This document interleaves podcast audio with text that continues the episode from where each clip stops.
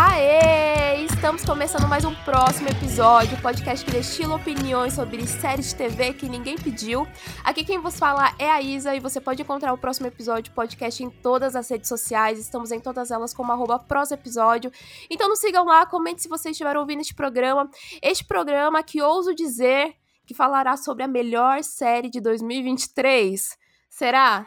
Estamos em março ainda, são afirmações fortes, são afirmações fortes, mas eu tenho uma dupla aqui que talvez vai endossar essa minha frase, talvez, só talvez, né? Bruna Dorzan, do arroba Cinema com Bru, tudo bem, Bru? Uh! Muito prazer ter você aqui no próximo episódio, até que enfim. Até que enfim, pela primeira vez, amiga. Nossa, muito feliz. Ai, tô muito feliz de você aqui. Ai, tô, tô de verdade, muito. E nos acompanhando também, retornando pro próximo episódio, Jaque Marques, do arroba Jaoqueline. Tudo bem, amiga? Tudo certo, meninas, gurias. Muito legal estar aqui conversando sobre esta série que é e aí, melhor de 2023 tudo. já? Dá pra bater o martelo? Ou é muito cedo? Março é muito cedo ainda? Olha, eu acho que já dá pra bater o martelo porque eu acho difícil difícil alguém investir tanto em série no resto do ano. Ai, olha, olha, são afirmações muito fortes, muito hein? Forte, tá vindo aí Succession. Forte. Tá vindo Succession aqui ainda. Gente, a gente tá em março. Naquele momento a gente tá em março. Mas, nossa, eu tenho muita vontade de bater esse martelo também. De falar, gente, não tem como. Não tem como. Mas pra mim, já bati o martelo, já decretado. Ai, ai, ai, gente, eu tô muito feliz de receber vocês aqui, realmente para poder falar desse grande sucesso da HBO, que eu imagino que provavelmente todo mundo aqui, né, todo mundo que esteja nos ouvindo sabe que é uma adaptação de videogame, né? The Last of Us é uma adaptação de videogame. Aí possivelmente um dos maiores sucessos que vendeu dezenas de milhões de cópias no lançamento lá em 2013 e que atualmente aí tá carregando um fardo de quebrar a maldição de adaptações ruins de jogos. Será que quebra mesmo ou será que é só um ponto fora da curva? O que, que vocês acham? Puxando assim pro o cenário pós-apocalíptico, a gente tem Resident Evil, que não é tão fiel e não é tão bom assim, espetacular como The Last of Us, né? É, inclusive, o mesmo produtor do, de Resident Evil queria fazer um filme sobre The Last of Us já anos atrás e o, o, o diretor Neil Druckmann falou: não, não vou fazer. Ai, graças a Deus. Graças a Deus. graças a Deus. alguém é. iluminou essa mente pra dizer não, amigo. pra mim, hoje é não. hoje não, Fábio. Hoje não, hoje não. E assim, a gente tem também é, outras adaptações, como Uncharted, né? Que lançou ano passado. Uhum. É uma boa adaptação. Sim, eu joguei os jogos, achei, achei bem legal. Mas, para mim, assim, quebrou a maldição. E eu acho que vai ser muito difícil alguém é, conseguir adaptar uma série tão boa como The Last of Us, ou também vai aprender, né, como The Last of Us. Sim. Pois é. é. É que eu acho que tem a questão de que o jogo em si, ele é muito rico, né? Uh, uhum. Se não me uhum. engano, a, a, primeira, o primeiro jogo, acho que só de cutscene daria quatro horas, uma coisa assim, sim, né? Tem, sim. Então tem ele é muito rico em história. E é uma história de drama, assim, né? Então, é, tem que saber adaptar isso. Um pouco diferente, por exemplo, do Resident, que tem história, tem uma história por trás e tal, mas ele não. Ele não tem um drama tão forte, tão pesado, embora seja também dentro de um cenário apocalíptico, mas ele não tem uhum. essa, essa, esse cuidado tão grande, assim eu acho que dificilmente. Eu não consigo nem pensar num outro jogo que talvez desse para ser adaptado de forma tão. Uh, assim, com excelência que nem The Last. Então tem isso também. Eu acho que. Qual, qual o próximo jogo que poderia ser feito dessa maneira? Eu não consigo pensar. E eu acho difícil, muito difícil uh, a gente ter, pelo menos pelos próximos aí, cinco anos, outra adaptação de um outro jogo que ficasse. que fosse Sim. tão unânime, né? Ele é, é muito unânime esse, essa adaptação. É, é, é, o que me pega muito é isso, essa unanimidade. Porque eu tava até conversando isso com o Paulo do Cinicia, e ele falou muito para mim que assim, é, existe um mundo antes da série The Last of Us para adaptações e agora para depois, né? E é muito isso. Eu acho que também tem muito disso do que a Jaque falou sobre a gente ter uma história muito rica. Eu acho que o contexto do enredo do jogo de The Last of Us, eu acho que ele tem pilares muito pontuais da televisão moderna de hoje em dia, né? Então a gente tem muito essa coisa de enfatizar caráter e em ambiguidade ali moral entre relações humanas. E isso é ponta-chave de qualquer drama premium da televisão. Então já é um ponto a mais para que a gente tenha uma série muito boa. Então, assim, quebrar essa reputação de 30 anos, eu acho que quebra, sim. Mas eu acho que também, se a gente for parar pra pensar, que nem a Bruna falou, né? Caramba, teve algumas escolhas boas, teve algumas escolhas duvidosas. A grande maioria, eu acho que para expandir o universo, eu acho que eles tentaram muito fazer esse espelho do que é o videogame. E muitas vezes, que nem a gente acabou de ver em The Last of Us, a gente não precisa só de um quadro a quadro. A gente precisa de uma expansão que ela possa trazer novidades e que ela ainda consiga ser fiel dentro daquilo que ele está se propondo, né? É, é não, tem um sim. ponto, acho que uh, importante, assim, o fato de que eles entenderam que o produto, para ser adaptado, ele não poderia ser um filme, que eu acho que é isso até um, um grande uhum. acerto deles, é entender que o produto deles precisaria de um outro tipo de expansão, um outro tipo de abordagem em termos de narrativa mesmo uh, cinematográfica, enfim, né? Porque quando uhum. a gente uhum. pensa, por exemplo, no Resident ou em outros jogos, aí Silent Hill, alguma outra coisa assim, que foram adaptados, eles foram imersos em, em filmes, né? Eles foram primeiro uhum. colocados em filmes para depois se pensar, por exemplo, nessa dessa série que aconteceu e que não vai acontecer mais, por exemplo, que a Bru falou, né? Sim. Do Netflix, enfim. Quando tu pensa nisso, uh, é, é, um outro tipo de know-how, assim. Parece que eles entenderam que esse é um universo para ser tratado de uma forma mais delicada, com menos pressa do que um filme de duas horas, duas horas e pouco. Que é aí que tu consegue trabalhar, que é aonde tu uhum. vai satisfazer o fã, que é o cara que jogou exatamente o que a Bru falou, que é o cara que jogou, que é fã disso, que conhece todos os easter eggzinhos de todos os bilhetinhos deixados no caminho, enfim, toda aquela coisinha. E, e a outra parcela de pessoas que nunca nem teve contato uhum. com isso, né? Eu sou uma pessoa que nunca joguei, mas eu sou fã de ver gameplay. Então, a minha experiência também é bem diferente uhum. de, de jogar. Eu tenho zero eh, vontade de jogar, não, não tenho habilidades de jogar, então não é mas eu gosto muito de ver a pessoa que já sabe jogar e, e só explorar aquele universo, assim. Então Sim. é uma outra experiência também. Então eu acho que é muito de entender o produto e o potencial do produto. E eu também acho, uhum. que a gente vai falar um pouco mais pra frente depois, o, que eles têm noção de até onde esse produto pode ir. Sabe? Eu acho que eles são Sim. muito pé no chão.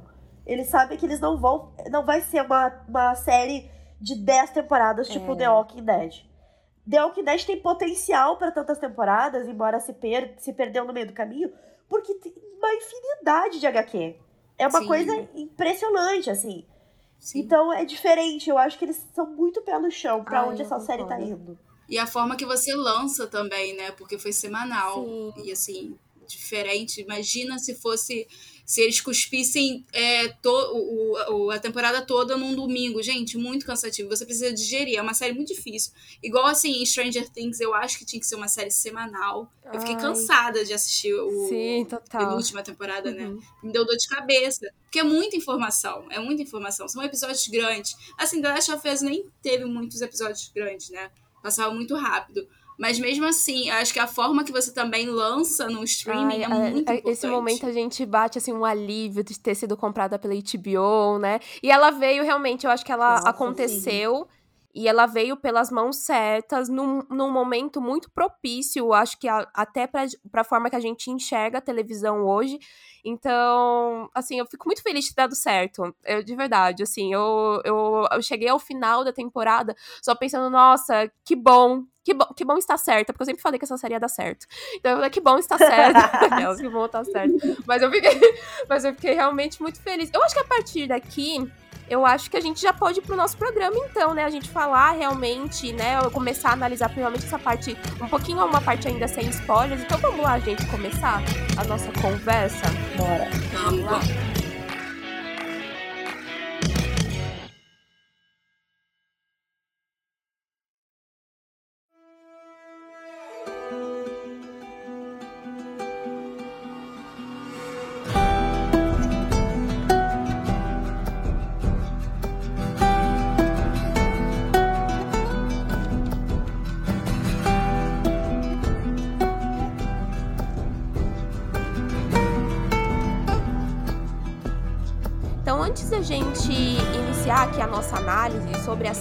Acho que vale lembrar que esse primeiro bloco, então, ele não contém spoilers, tá?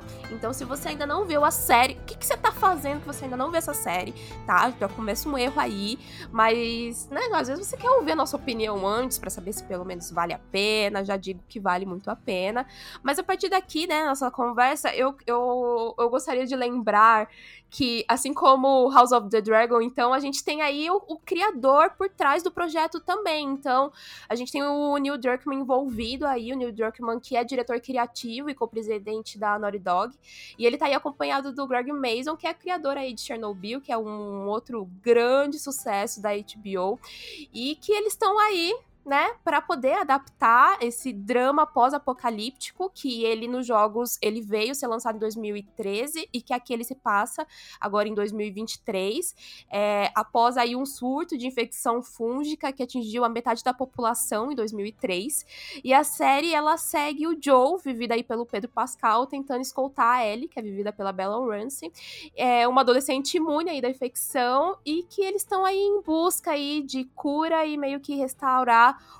o mundo como era antes. Então, The Last of Us é uma produção em conjunta da Sony Pictures, junto com a PlayStation Production, a Naughty Dog e a HBO. A série tem nove episódios de, respectivamente, ali uns seus 44 minutos, alguns têm uma hora e pouquinho. E é a segunda maior estreia da HBO, com todos os seus episódios disponíveis na HBO Max. Acredito que eu resumi bem, né? Eu resumi bem. né? Eu acredito que resumi muito bem. Então, eu vou passar a palavra para vocês, porque vocês falaram, a Jaque falou que ela assistiu gameplay. Bru jogou, né? Joguei. Bru jogou? Dois jogos. Bru jogou. Ai, Como é, foi a experiência de vocês? Assim, assim, agora, a gente já conhecia a história antes de assistir a série, mas como é que foi essa contrapartida, então, de analisar de forma solo, mas ao mesmo tempo não conseguir de maneira nenhuma não cruzar paralelos. Como é? Cara, então, é assim, é porque minha história com The Last of Us é bem, bem antiga, bem antiga. Eu uhum. conheci o jogo em 2013 ou 2014, assim, quase quando eles lançaram mesmo. E, e foi uma questão muito particular, porque eu não tive uma boa relação com meu irmão, agora eu tô tendo. E acho que The Last of Us uniu a gente, porque eu lembro exatamente da cena, assim.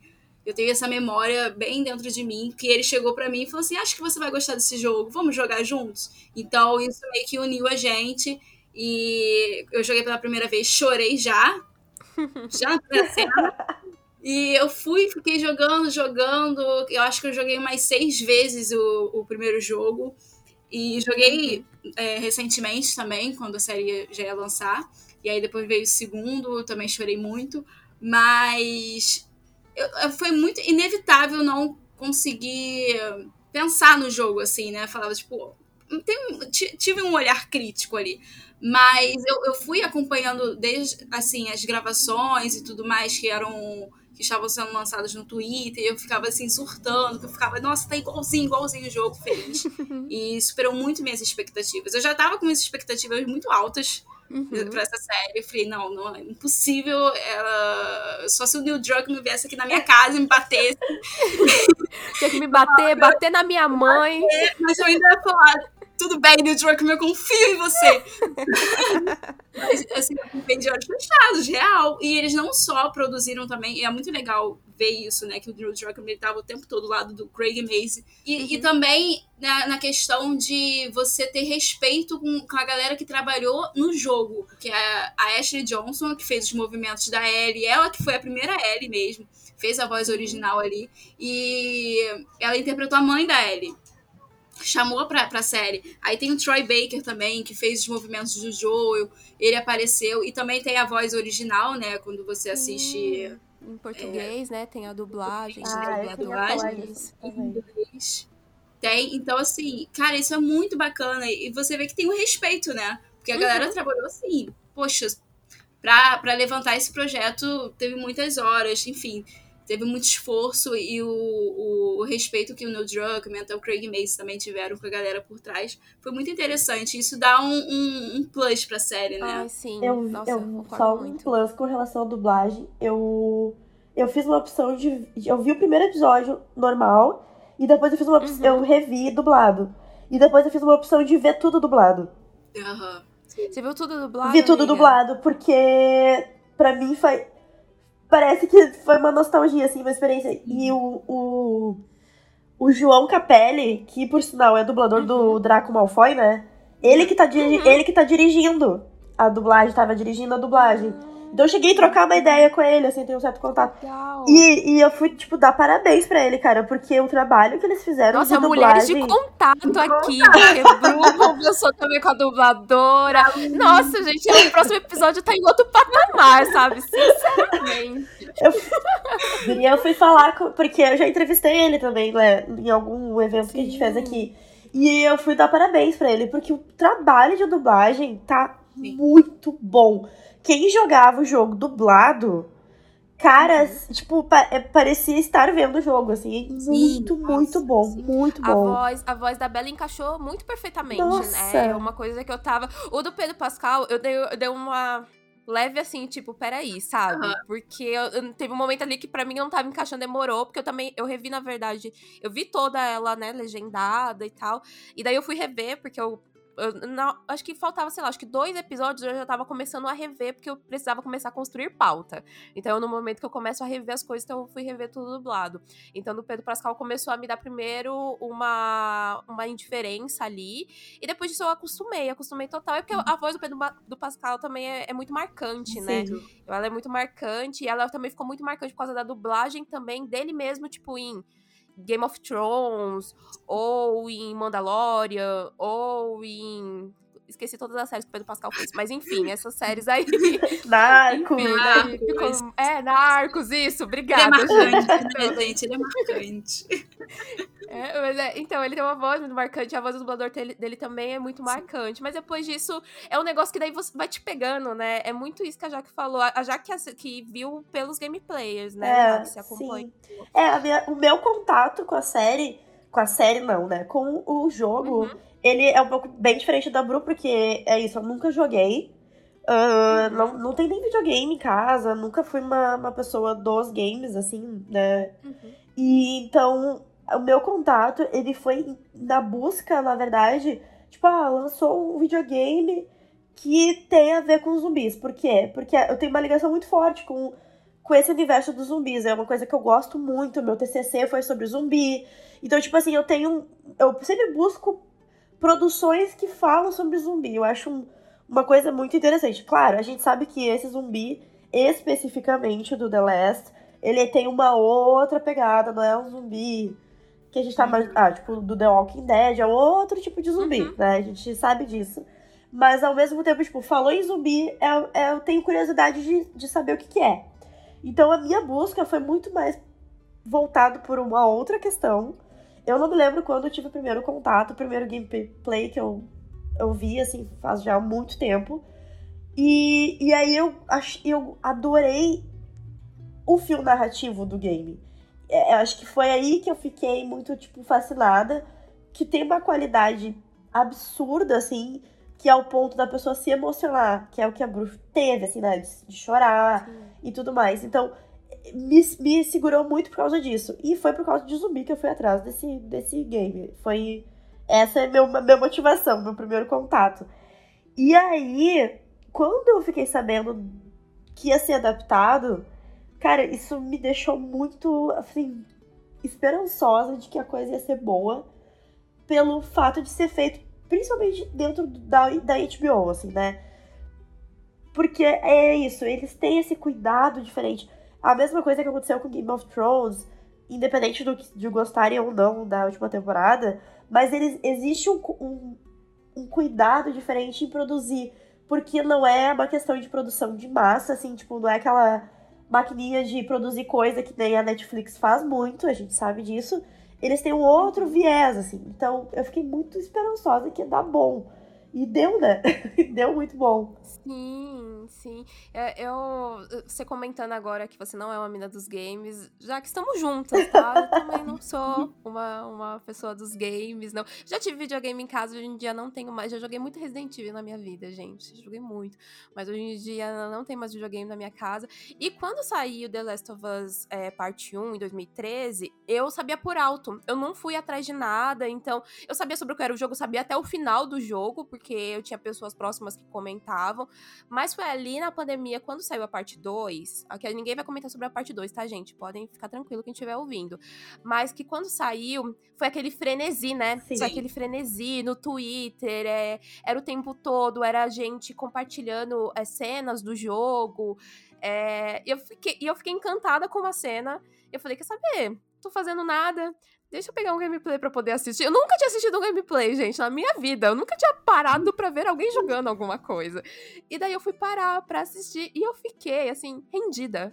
Eu fiquei muito rendida com uh, o propósito da história, o quanto era super realista, relações humanas. Então, quando eles anunciaram que teria uma série, foi zero surpresa para mim. Eu falei, gente, é o escopo. Isso daqui tá fácil de ser adaptado. Sim. É que nem a, a, a Bru falou de é, é, tempos atrás tiveram pessoas que quiseram adaptar e daí eu não sabia disso. Eu fiquei, nossa, que coisa que não adaptaram e agora realmente tudo faz muito sentido, porque ela veio no momento certo e ela tem uma primeira temporada muito excelente, né? Uhum. Muito excelente. Eu acho que eu, é nesse antro de adaptações e daí, obviamente, a gente é, talvez seja a melhor adaptação que a gente tá assistindo, mas não não quero colocar ela dentro dessa caixinha. Eu quero colocar só ela como uma série muito excelente na sua totalidade, sabe? Ela apresenta muito bem os personagens, os dilemas, as mudanças, ela tem aprofundamento. E eu acho que eles trabalham tão bem tudo que eles se propõem, né? Tipo, o lance do pai em luto, das perdas, de uma adolescente carregando um fardo muito grande.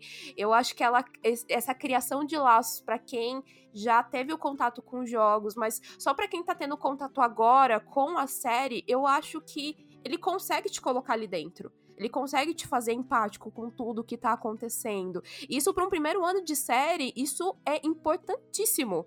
Então isso eles conseguem criar já no primeiro episódio da série. E eu acho isso incrível. Eu acho isso totalmente incrível. E eu acho muito foda porque, assim, tem a discussão do realmente nada que é reinventado. Não tem reinventação de gênero perto do que a gente conhece de zumbi. Não tem nada. Mas tem um destaque, né? Tem uma coisa diferente. Tem uma coisa diferente do que a gente conhece de The Walking Dead, do que a gente conhece de The Hundred, do que a gente conhece de Expresso da Manhã, de todas as séries pós-apocalípticas que a gente for falando aqui tem. E eu acho que para mim, nesse momento, é como o foco é em Ellie e Joe nas outras séries, né, nos outras, nas outras produções pós-apocalípticas, a gente tem muitos núcleos. É tudo muito uhum. grande. E não tô falando que aqui a gente não tem aprofundamentos e expansão, na verdade a gente tem muito, mas eu acho que é tudo muito pontual e é tudo muito relacionado ainda ao caminho dos nossos protagonistas. Sim. Então não sei se vocês concordam comigo, mas eu queria saber o que mais vocês veem, talvez, de diferença também.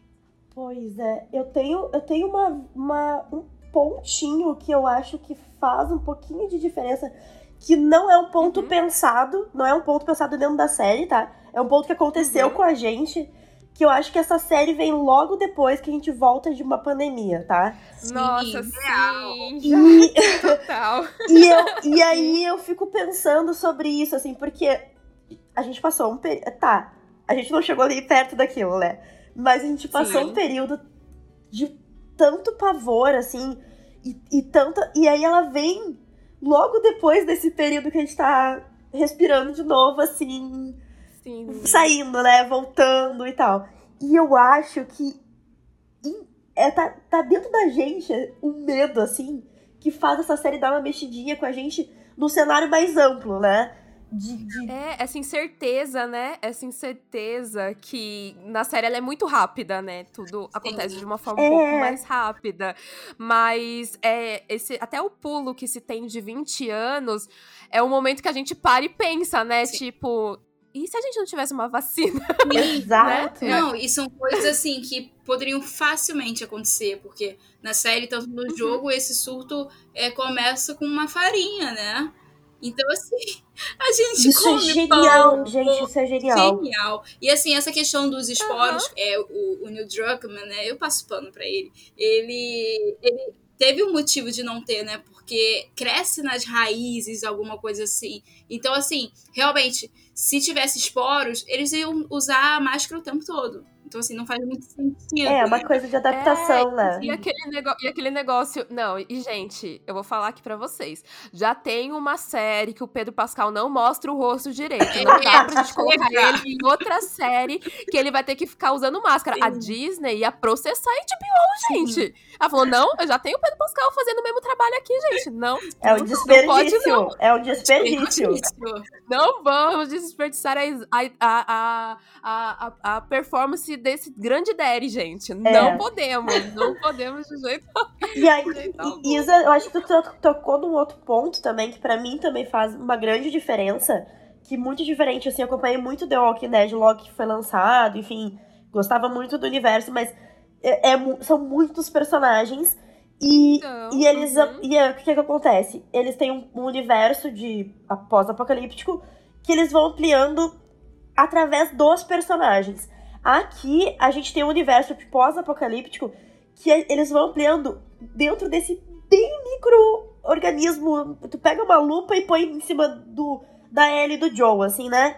Uhum. E aí ele, a gente tá vendo essa ampliação de universo só pelos olhos deles, assim, muito diferente do, das outras adaptações. Então, é muito bom que esse núcleo seja tão pequenininho, seja os dois, e eles trabalhem tão bem essa, esse universo micro, assim, deles. A gente tem outros personagens, tem e tal. E quando vai para outros personagens, é muito legal, porque Sim. dá uma amplitude do que tá acontecendo. Tipo, o mundo realmente acabou, então como é que foi isso? Mas, e até eu acho que é um. Quando vai para outros personagens, é eu acho que o momento que as pessoas até mais reclamam do que. Do, do da série, é, porque. Do principal. É, né? quando Sim. sai dos dois, assim. Mas eu acho que isso fez muita diferença essa relação que é tão bem construída entre os dois, porque são dois baita ator, e, e é tão pequenininha assim, né? E eu acho que para mim isso também fez muita diferença de outras adaptações. Sim, real. E assim, eu já, já confiava no Pedro Pascal, porque eu já conheci o trabalho dele, né? Desde Narcos, eu já era fã do trabalho dele. Mas eu fiquei muito surpresa com a Bella Ramsey. E, cara, tadinha, ela sofreu muito hater, né? É, tá aí. Hater. Quem é que fala mal agora? Pois a galera é, tudo apagando os tweets agora, tenho certeza. ver uma outra atriz sem eu ser a, a Bella Ramsey. E assim, eu vi muita gente querendo que ela é, saísse para fazer a segunda temporada. Eu vi gente cogitando a, a Florence Pugh para fazer a segunda temporada. Eu acho Meu uma Deus. falta de respeito. Sério? Sério. Sério, Sério isso? Porque gente, ela não, não ia ter uma, uma idade. Tipo, a, a, menina tem 19 anos, a Bella Hansen, e, enfim, quando vão for gravarem, Ai, ela gente. vai ter a idade da Ellie que tá na, no segundo jogo. Então não faz uhum. muito sentido. E o Neil Druckmann já bateu o martelo, o Craig Mason também falou que não vão achar outra atriz, porque não tem necessidade, a Bella Hansen, né? Esse trabalho incrível, uma, uma falta de respeito. E, cara, ela brilhou. Eu acho que ela brilhou muito mais que o, o Pedro Pascal, enfim, Sim, porque ela, nossa, ela incorporou a Ellie total, aquela menina que fala palavrão, aquela menina que não tem, sabe, filtro, uhum. mas que ela quer salvar o mundo e, e, e, ela tem um coração muito bom, muito bonito. Sim, eu... Pois é, mas o hate, o hate dela aí tem muita, muita questão que, com relação a machismo total, assim. Porque ela é completamente fora. Ela é completa, completamente fora de um padrão estético que, que esses caras, esses idiota, acham aceitável.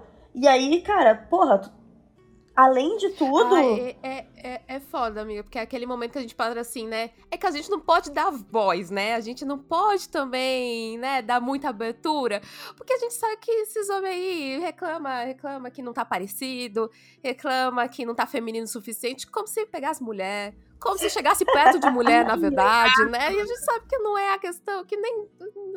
Não, não é a questão. Eu nunca vou esquecer do rolê todo que deu de uma personagem de videogame, a galera descobrindo que ela tinha pelos no rosto. E, nossa, é aquele momento nossa, que você pensa assim, realmente, cara, você nunca chegou perto de uma mulher. Caramba, você nunca chegou. Sim, cara, não. não. E além de tudo, gente, vocês. É, é, é, é apocalipse, né? Não tem é. essa coisa, tipo, ninguém vai se depilar, porque não vai. Não tem não, banho. A galera, a galera é muito louca, a galera é muito louca. Mas eu concordo muito com a Bru disso, assim. Eu acho que não tem como a gente agora olhar pra Ellie e Joe, pensar em Ellie e Joe e não pensar em Bella Ramsey e Pedro Pascal, sabe? Eu acho que automaticamente Sim. a gente. E daí é o momento que a gente para pra pensar, e aí? Né? A história então ficou maior do que os games?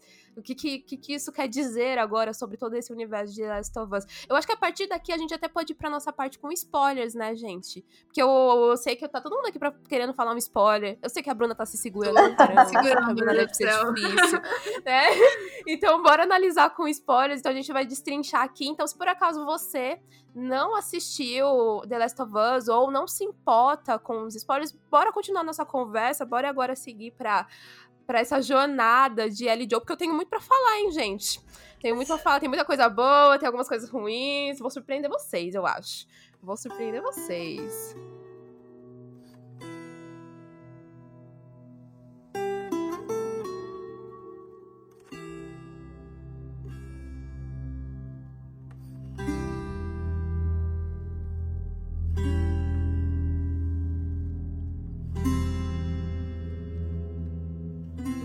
Mas o que, que, pode ser dito aí a partir do nosso episódio de estreia de The Last of Us, hein, gente? Que para mim é aula de piloto. Eu acho que.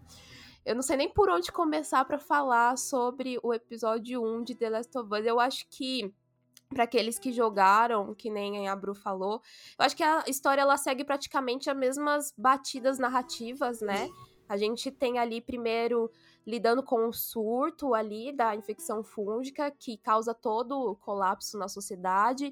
Em seguida, a gente avançando para um mundo onde ninguém reconhece imediatamente, mas mesmo acho que para aqueles que não jogaram e não reconhecem a premissa e já sabem talvez o que vai por vir porque é bem trilhadinho, né? A gente tem ali a civilização humana entre colapso, milhões de pessoas vão morrer e o mundo não vai ser mais o mesmo. E mas a gente fica no como é que isso aconteceu, por que que isso aconteceu, e vai criando essa sensação de ansiedade e mistério e parte porque a gente também sabe o que que é uma pandemia, né? Então eu acho que esse primeiro ato, eu acho que ele eu descrevo muito assim como uma grande masterclass de suspense, eu acho um ótimo piloto. O que, que vocês acham desse frenesi do primeiro episódio? Eu, eu me surpreendi logo assim, porque ele é muito diferente do, do jogo, assim, do início. Entre aspas. Eu vi mais a, a Sarah, né, que é a filha do Joe. Então a gente viu Sim. ela na escola. Porque a gente não tem isso no jogo, é, é aquela interação, ela dando o relógio e tudo mais, e pá, corta pra pandemia e tudo acontecendo. Então, assim, é, eu me surpreendi muito com, essa, com esse desenvolvimento. Ela com a vizinha e aquilo, né? Gente, aquela cena me traumatizou muito. Ela vendo os DVDs, assim, escolhendo o, o filme, né, pro. Que é o filme favorito do pai. E a, a velha lá, meu Deus, se transformando já assim com, com um cordyceps dentro do corpo. E é bizarro. Foi aquela, aquela construção, né? Que muita gente já estava comendo. Uh, enfim, o, o ingrediente que contém a farinha e, e já estava crescendo o Cordyceps ali. Então foi muito legal. Eu vi é, pelo Michel Arouca, inclusive, ele falou, eu não sabia disso, ele falou nas redes sociais que o primeiro episódio ia acabar ali com o Joe jogando um corpo, né? Que tem aquela parte que ele joga o corpo.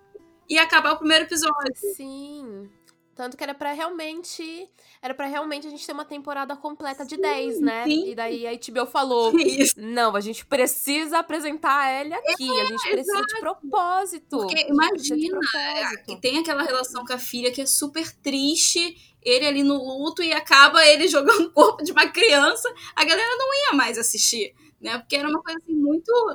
ia traumatizar, ia falar, gente, mas o que, que aconteceu com, com o Joe, assim? Então, eu achei, achei muito legal também essa, essa questão da relação dele com a Marlene. Marlene não, a Tess, que, enfim, tinha aquele, aquele envolvimento ali amoroso, que ela gostava dele, ele gostava dela. E, e, é muito diferente do jogo, né? Claro, porque o jogo é mais jogado, você tá ali, né? Você tem que jogar. As histórias são mais curtas, diferente do segundo jogo, que é a história é mais longa. Então, eu me surpreendi, eu achei 10 de 10, sim. Foi, foi muito gostoso ver aquilo sabe? Aquela cena do dele com, com, com o irmão, o Tommy, na caminhonete. Gente, aquilo ali. Fiquei, meu Deus do céu, era igual. Nossa, sim. Igual. Fiquei, gente, como pode? Parece que você tá dentro ali, sabe, da caminhonete. Sim, eu acho que vale, talvez, a gente até relembrar um pouco, porque existe uma introdução antes do surto, né? A gente tem ali um pequeno prenúncio do futuro, né? Que a gente tem uma entrevista rolando falando sobre uma preocupação com uma mutação de um fungo, que é dessa espécie que a Bru tá falando, que é a Cordyceps, e que ele pode se tornar um hospedeiro da raça humana e que, se isso acontecesse, a gente perderia, Sim. né? E, tipo, é uma, fra uma fala, assim, que ela causa um impacto muito na medida de quando você tá ouvindo isso. Novamente, porque a gente veio de uma pandemia. Sim. A gente tem uma vacina aqui agora. A gente tem uma vacina, mas a gente fica só imaginando de, meu Deus, sabe? E então acompanhar é, o dia da Sara, né? A gente ter o olhar dela, é, é um, é um pezinho. E eu adorei a atriz que colocaram para fazer a, a Sarah, que é a Nico Parker, que é a filha da Tandy Newton, a Maeve da falecida Westworld, né? Então, a, ali, acompanhar esse dia fatídico, eu não sei como é que foi para vocês, mas para mim foi muito difícil, porque foi, foi conhecer mais intimidamente a Sarah, né? Uhum. Então, você, a gente já sabe qual era o final dela, mas você vê um, um pontos mais ali da relação dela com o Joe. Então, tá, ela tá usando aquela mesma camiseta igual do jogo, então ela vai comemorar o aniversário do pai, ela faz a mesma piada das drogas, mas a gente tem mais. A gente tem mais disso. Então você tem ela ali sendo sutil para poder falar sobre deixar comida pro tio, né? Para deixar comida pro Tommy. A gente tem ali sobre ela querer surpreender o pai com um filme. A gente tem ela querendo fazer companhias ali pros vizinhos. Então é tipo, ela é uma garota muito boa. Então isso pesa mais ainda pra gente. Nossa, eu achei tão triste, gente. Eu esse, achei tão triste. Esse é um acerto da série de que Uh, se tu, por exemplo, não conhece a história, tu não sabe que ela logo em seguida vai pra banha, vai morrer. Uhum. Uh, vai, vai tu, de arrasta pra, pra cima. Vai, vai, é, vai de arrasta pra cima. se tu não tem essa noção, tu não, não tem nenhum contato com, com o jogo, tu vai simplesmente comprar aquela personagem e tu vai se uhum. importar com ela. E aí tu vai se importar uhum. com ela e vai ser arrasada no primeiro episódio. Tu já vai te destruir, então tu já vai entender sobre o que, que essa série é.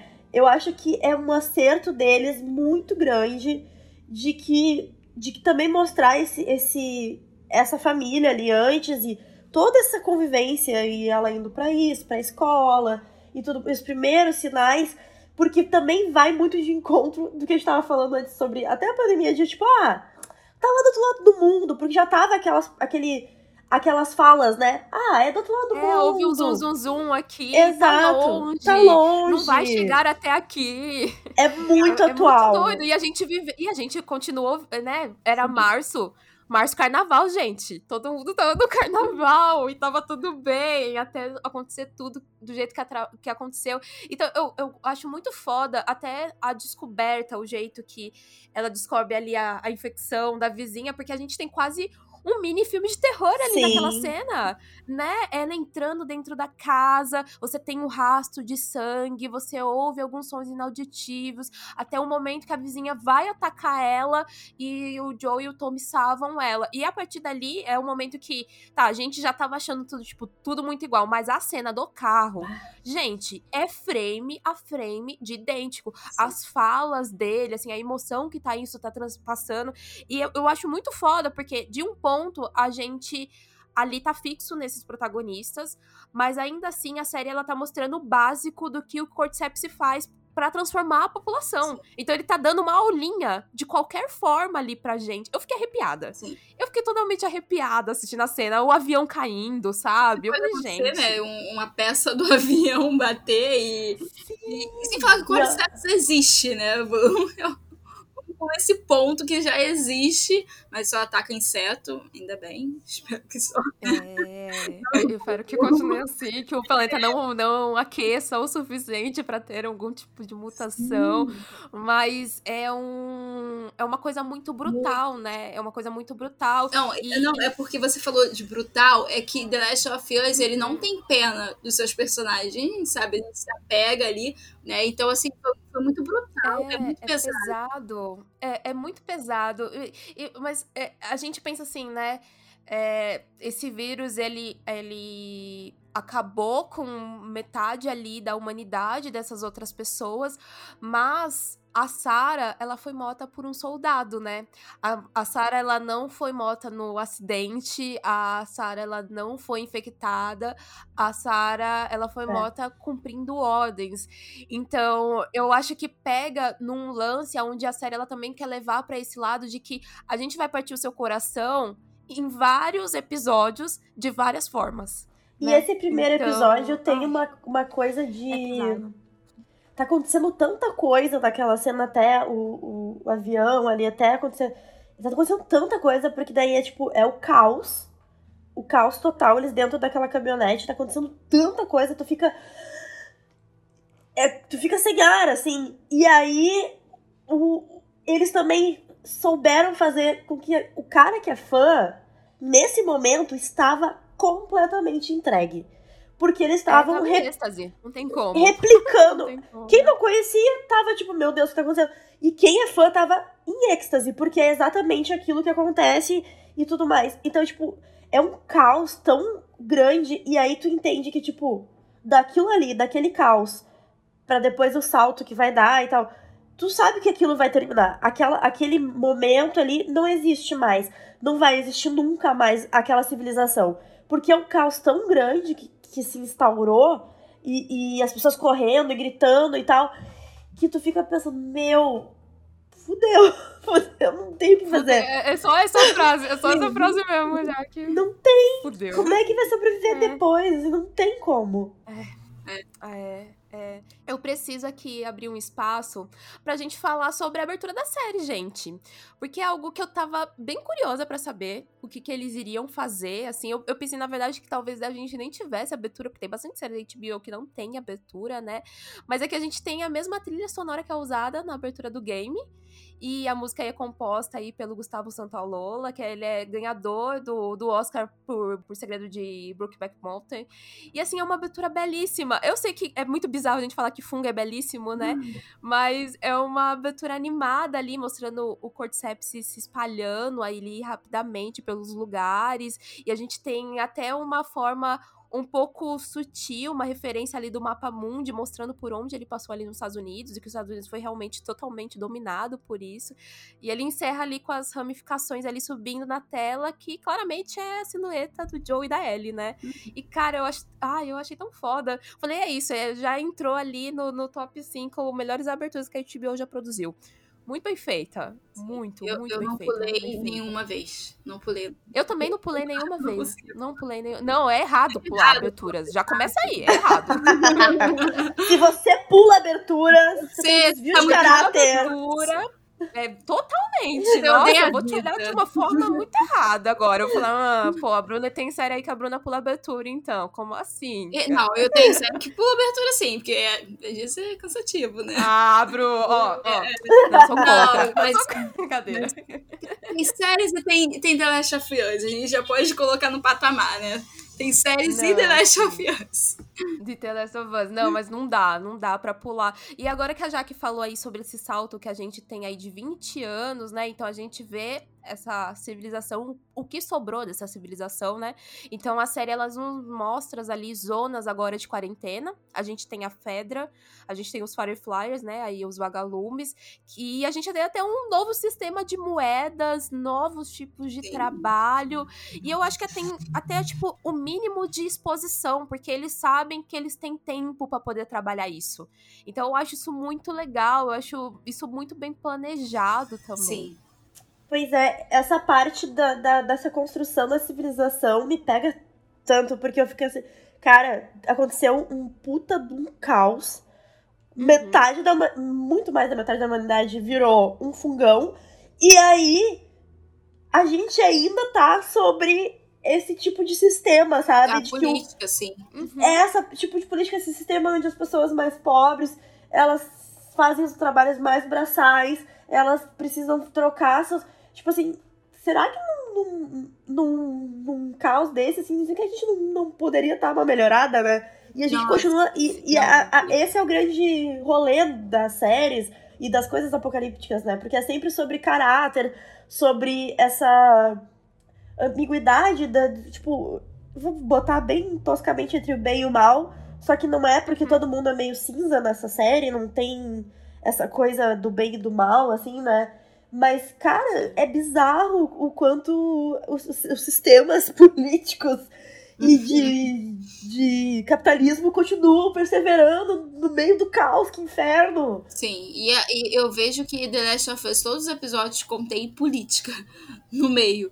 É, e, e, e, também no sétimo episódio, que tem aquela lembrança, né, do, da Ellie com a Riley, a melhor amiga dela, tem aquela a parte do racismo, né, que a Riley fala, é, se eu uhum. ficasse com a Fedra, cara, eu ia ficar vigiando gente limpando bosta. Esgoto, né? É, é, o esgoto. É. E, tipo, você vê que o principal vilão não são os infectados, é, é o ser humano é. ali dentro, sabe? E, e, é. sempre vai ser assim. É, eu, eu acho muito muito foda o jeito que eles conseguiram categorizar que tipo de informações eles iam lançando ali pra gente, que forma eles iam ficando expostos, porque a, agora que a gente, né, falou como é que deveria ter sido esse piloto, né, onde ele deveria ter acabado, para um momento onde a gente tem até a apresentação da Ellie, a, a apresentação da Ellie, ela é até que é bem branda, né, mas ela é muito eficaz, porque é, o, o, jeito que ela, ela, ela é descorrida ali, que é um um pequeno mistério, a gente sabe que então ela tem alguma coisa que ela é resistente à infecção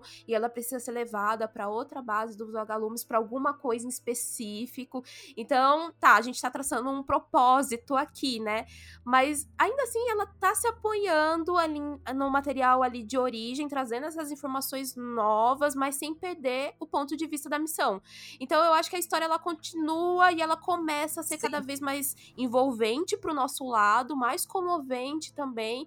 E eu gosto como muito como o episódio ele termina. Eu gosto muito como esse, esse, esse primeiro episódio ele termina, porque a gente tem ali o, o Joe que, né, acaba cruzando o caminho ali da, da Ellie e da Marlene, e daí ele tem as intenções dele, o porquê ele vai aceitar a Ellie como uma carga, né, para poder estar tá levando junto com a Tess, mas a gente olha de início e pensa, nossa, esse homem ele tá totalmente Sim. quebrado, mas ele não esqueceu. Ele não esqueceu absolutamente nada do que ele passou. Então, esse primeiro episódio ele é muito bom, ele é muito bom. Essa construção de fio narrativo é, é, é um tipo de coisa que tu quer ver em todas as séries, assim. Sim. Sim. É, é o tipo Sim. de... É o, o mínimo que é você o mínimo. Precisa uma adaptação, né? Eu acho que é, essa primeira temporada, ela é uma temporada muito mais episódica do que serializada, sabe? A gente tem aí o, o Joe e a Ellie, que são personagens com rostos constantes em todos os episódios, mas eu vejo uma natureza que o roteiro agora permite, que é contar mais histórias, né? Aprofundar mais nas histórias, expandir também. E eu acho que a partir daí a gente também pode, então, falar dos personagens, né? A gente poder falar um pouquinho sobre cada uhum. personagem. Uhum. É... A gente pode talvez começar pela Tess, Então, né, a gente vai começar por ela e vivida pela Ana Torv, que, porra, eu gosto tanto da Ana Torv, gente, eu gosto tanto dessa mulher, eu fiquei tão feliz que ela ficou empregada durante um tempo. Falei, gente, isso, dei mais emprego pra essa mulher, gente, eu gosto tanto de ver ela em tela. E ela aí, como papel de tese, ela tem um papel muito fundamental, pelo menos para mim, que é dar esse empurrão no nosso protagonista, que é o Joe em cena, sabe? Ela é um, um bom impulso pro Joe. Vocês conseguem ver isso? Sim, Sim. consigo. É, é, tem uma. Ah, é tudo. Assim, eu queria ver mais eles juntos, assim, sabe? Uhum, e, nossa, eles têm muita história, porque, cara, o Joe é aquela, né? Aquela pessoa que, meu Deus, coração de vidro. Que esse homem, mas é por conta do luto e tudo mais. E ele, ele respeita muito a Tess também. Em vez de que ele é uma pessoa totalmente diferente quando tá com, sei lá, com outras pessoas, até com o Bill, o Frank. E a, a nossa, a Tess é maravilhosa, pena que, né, foi muito cedo ali. e até assim, a morte dela foi algo muito diferente também do jogo e foi algo que me chocou demais. Porque... Nossa, foi simbólica essa morte foi. dela, né? Aquela. Foi. Aquele, Aquele beijinho beijo. também, aquela coisa, tipo, muito simbólico aquilo. Foi tipo assim, a transmissão do cordyceps, sabe? Como você já foi infectada, você não consegue é, ignorar aquilo. Você quer, né? Aquilo, te corrompe por dentro mesmo. Mas eu, eu amei a, a Anna Torv, ela é maravilhosa. Eu não conhecia muito o trabalho dela, mas ela me surpreendeu muito como a Tess. E a Tess é uma, uma das personagens que eu mais gosto no jogo. É, é, é muito triste da gente só ter, assim, esse palco pra ela no episódio 2, né? É porque eles, na verdade, conseguiram seguir bem a risca e, assim, não... Porque é aquele momento que a gente pensa, né? Pô, se fosse The Walking Dead, a gente ia ter uma, uns cinco episódios só focado na Tess, né? Mas é, eu, eu, eu acho muito foda, assim, o, o jeito que eles colocam esse segundo episódio dela cuidando da Ellie, ela começando a acreditar que talvez esse mundo tenha salvação, né? Talvez existe uma coisa fora isso que a gente mesmo se transformou, então. Então, eu acho assim o trabalho dela como personagem, a da Ana Torv tá tipo muito fantástico. Ela e o Pedro Pascal, eles estão trabalhando muito bem juntos, porque você vê que tem uma relação ali ela é uma relação que ela não é falada em nenhum momento, tanto que o próprio Joe, ele não responde o que ele tem com, pra, com ela pra Ellie, né? Aí ele pergunta e ele assim, passo não vou falar sobre isso com você. Mas é uma coisa que é tangível em tela e é um tempo muito curto para ser tão tangível. E você consegue ver que eles têm um olhar ali de confiança e carinho entre os dois. Então, é novamente assim, brutal. É, é brutal, brutal a reviravolta, porque até nesse segundo episódio, a gente tem ali, a, a, sabendo totalmente a origem do fungo, porque a gente tem ali um flashback lá da, Indone... é da Indonésia, né, gente? Da Indonésia, sim, falando sim, de como é que surgiu tudo e que, tipo, pode bombardear tudo, gente. Não tem salvação, não tem vacina, não tem absolutamente nada. Mas agora, 20 anos depois, além da gente ter uma a gente vê talvez uma esperança, a gente vê a Tess tendo essa esperança, mas a gente também vê como é a progressão desse fungo, porque a gente tem uma cena que se encaixa perfeitamente com essa estética sombria e com uma trilha muito foda, que eu fiquei com a mão suando, que é o momento que a gente tem um encontro com os instaladores. E cara, isso é tão bem feito. E é muito foda porque tudo é maquiagem, mano. Eu fiquei tipo, nossa, puta que pariu, como sim. isso é foda. Nossa, isso é sim. é muito foda. Bizarro. Inclusive, todos os efeitos dessa série, né? A maioria é efeito prático, tem sim. um CGI ali para poder compor, mas uhum. a maquiagem. é bizarro. É muito legal. Meu Deus. Incrível. Nossa, é muito bom. E eu, eu, eu, adorei essa cena de, tipo, eu mandando a Ellie ficar quietinha, sabe? Pra não fazer barulho. Eu estava quieta, assim, na minha casa, como se por acaso o instalador fosse me ouvir e desse ruim lá pra eles. Então, e daí dá, né? Tipo, querendo ou não, tem o risco e a gente vê o, o que acontece pós isso, porque então a Tese ela é mordida e a gente tem uma despedida bastante memorável e tem esse lance aí do beijinho que, gente, sinceramente, eu não gosto, não. Não? Eu não gosto, não. Eu não gosto. Eu, eu acho não gosto muito de fuder. Na hora que aconteceu aquilo, eu falei, ah, não. Ai, que nojo. Ai, ah, não. eu tava passando mal. Tipo, eu gosto muito dela ser essa pessoa Porque daí ela ficou, né, pra poder dar tempo deles fugirem, ela poder explodir tudo, né? Ela. Ai, eu esqueci até a, a palavra que eu, que eu ia usar, mas.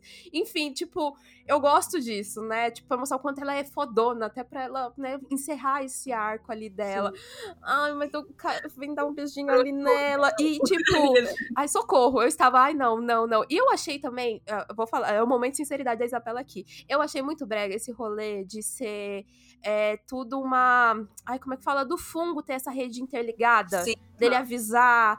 Eu, eu, não, eu, eu fiquei tipo, o quê? Como assim, gente? Eu, eu, eles já esqueceram essas ideias, né? Porque, na verdade, a gente não vê mais isso depois eu dessa acho cena. que é, exige uma, um pouquinho de suspensão de descrença pra gente, porque é. às vezes funciona, às vezes não funciona.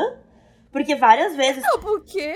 Quando, eu fiquei, tipo, quando a Ellie, por exemplo, vai. Na, ah, quando eles entram naquela loja e ela mata um deles que tá na parede, grudado e tal. Uhum, cara, aquilo sim. ali era pra todo mundo, de, tipo, ir lá. Olha aí, Jaque. É isso. É, na hora eu fiquei, tipo. Então, foi esquecido, né, essa ideia. Então, é, ele é conveniente. Realmente. Ele é um fungo conveni hum. conveniente pro um roteiro. Um fungo conveniente, é muito bom. É um fungo conveniente pro roteiro. Mas a, uma, uma das coisas que eu acho dessa questão, não só dos fungos, assim, mas da Tess em, em específico. Uhum. Eu acho a atuação dela tão boa Sim. que por alguns momentos, antes, depois do contexto todo e tal, do jeito que o Joey uhum. sofre, eu não entendia tanto a relação dos dois. Porque por um momento eu pensei, essa relação ela é afetiva ou é conveniência, né? Uhum. Ela é uma relação de tipo, precisamos ajudar um ao outro e não tem mais ninguém aqui que, que vai comprar essa ideia, ou eles têm um, um afeto, né? No, depois eu, eu entendi que existia afeto, mas por muito tempo eu pensei, cara, no mundo desses, talvez eu ia ter relações muito por conveniência. Porque eu não é, sei como é que eu, eu ia ser. Que, eu acho que no, no geral é meio que ambos, talvez, né? Ele, ele, em algum momento, ele até conversa com a Ellie falando que, tipo, ah, ele conheceu a Tess num grupo, né? Então eles faziam coisas que eles não, meio que não queriam fazer, e talvez eles até estavam continuando fazer meio que isso. Mas é, é meio que nessa convivência que você vai se relacionando, porque é basicamente isso que aconteceu entre ele e a Ellie também, né? É dentro dessa, dessa convivência e do que ele estava querendo para o que a Ellie estava buscando, que eles também foram se relacionando. E para mim, ela acaba cumprindo muito bem, assim, uhum. assim, esse papel dela de acreditar, de acreditar na salvação, e ela falar pro Joe de que, tipo, cara, eu não te pedi nada, vai levar ela sim. sim. Ela pode salvar o um mundo, sim. É. E, e, isso impulsionar para virar uma missão pro Joe e ela se sacrificar por conta disso. Eu, eu vi uma entrevista falando, né? É, o Neil Druckmann falando que eles tinham discorrido uma história mais profunda para ela, eles não colocaram isso em tela, que é sobre o passado dela. Uhum. Eu não sei se vocês chegaram a ver, sim, mas sim. eu achei bem triste. eu achei bem triste, fiquei curiosa, talvez, pra gente, sei lá, se eles pudessem fazer algum especial, né? sabe? Sim, eu viria. Também. Eu viria. É, eu viria, eu poderia não estar tá na série, se eles fizessem, sei lá, um especial. Sim, eu também. Pra cada coisinha, eu acho que eu, eu viria, porque eu fiquei bastante curiosa, assim, eu fiquei bastante curiosa. Mas o que a gente tem aí de aprofundamento e de uma forma bem surpresa é a história do episódio 3, que é a história do Bill e do Frank. Nossa. Que eu acho que é. pegou todo mundo desprevenido do que poderia vir. É um dos melhores episódios da série, assim. É. Unânime. É, é, arrebentou esse episódio de um jeito. Sim. Porque, cara, e, e, e, só de saber que, assim, no jogo o Bill não tem um fim, né? Ele meio que larga eles, eles né, e fala assim, tchau. E eu, eu senti falta de querer ver uma relação mais do Bill com a Ellie, porque os dois se bicam toda hora. Mas eu achei muito lindo, porque é, é meio que uma uma luz no fim do túnel, uma coisa, uma flor no meio do, de um caos, sabe? De uma guerra. E que o amor vence tudo realmente, né? Ai, Bru, que profundo! Ô, oh, Bruna! Profundo, né? Oh, Bruna. Ai, gente, pode dar Sofias assim. Mas é, mas é uma coisa linda, porque você pensa, nossa, o Frank tá ali por interesse, ele quer só comida, ele só, né, uma moradia, mas ele vai, assim, se adequando, gostando e. e é, como é que eu posso falar? Aguentando também o jeito do Bill, o jeito de ser, né, um ogro, mas ele tem um coração, assim, tão mole pelo, uhum. pro Frank, assim, e é uma coisa muito linda. Os dois, assim, esses atores, os dois atores, são incríveis, eles trabalharam super bem. E, nossa, é uma coisa assim muito linda. E foi uma morte trágica também, né? Foi algo assim que não foi infecção também, Sim. tal qual a Sarah. Foi uma morte. Foi um, foi, foi um, um, um rolê é, agridoce, né? Foi tipo uma coisa bem agridoce. E eu acho muito, muito foda o jeito que eles colocaram, porque sempre houve conversa sobre talvez qual era a interpretação da relação que eles tinham, né, pelo jogo. Então você trazer isso logo direto o que era, né? Então, a gente ainda tem um Bill que ele é muito semelhante ao jogo, Sim. ele ainda é pintado esse conspiracionista, né? Esse cara que ele é o sobrevivente. e daí o Frank aparece e ele acolhe o Frank e depois disso a gente tem aí 45 minutos aí de uma história muito linda. Então, cara, é muito é muito difícil. É, é, é, eu vou ficar falando que, é, que a The Last of Us é brutal o tempo todo, mas tem um, um ponto, esse ponto crucial aí da trama e do amor e de você mudar em prol de você conhecer uma pessoa, de você agora trilhar um, um novo propósito para sua vida. Cara, isso é muito bonito. Sim é muito bonito e perto assim do que a gente pensa, né? Pô, ali era um mundo horroroso, mas não é como se não fosse um mundo às vezes muito horroroso para pessoas que se relacionam como o Bill e o Frank também. Sim. Então, você entregar um outro final para eles, né? Você entregar uma chance para eles serem felizes durante aquele período ali de tempo é muito tocante. É muito tocante. Então eu fico assim, quem chiou com esse episódio, para mim, é homofobia total. É homofobia assim, não tem total, outro nome. Total. Não tem um outro nome. Gente, eu não, não sei, eu não sei porque essa galera ficou tão surpresa com a, com a opção sexual do, dos personagens, porque o Bill, desde sempre, foi era gay no jogo também. A Ellie. Mas eu acho que, Bru, mas eu, é um negócio de você ter negar, 45 né? minutos. Sim na, você tem que assistir isso por 45 Sim. minutos. Você não vai ver esses dois personagens sofrerem, sabe? Você vai ver eles tendo momentos felizes. Então, eu acho que mesmo ele sendo um episódio totalmente filler, talvez ele talvez seja um dos fillers mais maneiros que eu já assisti na minha vida, ele ainda configura muito perfeitamente pro resto da série e ele abre esse caminho pra gente ver como as relações mudam as pessoas é. e daí a gente tem isso depois com a Ellie com o John, né? Sim. No momento final da temporada. O como às vezes você escolher coisas em prol daquela pessoa. Então quando a gente tem a Ellie ali lendo a carta que o Bill deixou pro John, né? E embora tenha algumas falas ainda um pouco agressivas, é uma coisa muito profunda e muito sincera, e daí ela vai contra a parte do, do jogo. Então, assim, ah, eu, eu acho eu acho muito tocante, sabe? Muito, muito cuidadoso, porque você sabe que tá, o, ele fala sobre ele proteger a Tess, né? Proteja a Tess e, na verdade, agora ele vai proteger a Ellie. E esse é um destino que já tá sendo determinado e tá sendo falado pro Joe, né? É a segunda vez que alguém fala sobre Sim. você proteger, você ter que salvar alguém, salvar quem importa. Então, é um é muito bonito esse prenúncio aí. Eu acho muito bonito. Eu, eu gosto bonito. nessa parte deles, dos dois, eu tenho uma uma coisa que me pega muito, que é, tipo, eles escolherem como que eles vão embora. Né? Ai, sim. Que uhum. é, é no mundo aonde tu pode ser morto a qualquer momento, tu pode virar uma coisa pior do que morrer, né? Que é virar um, um fungão.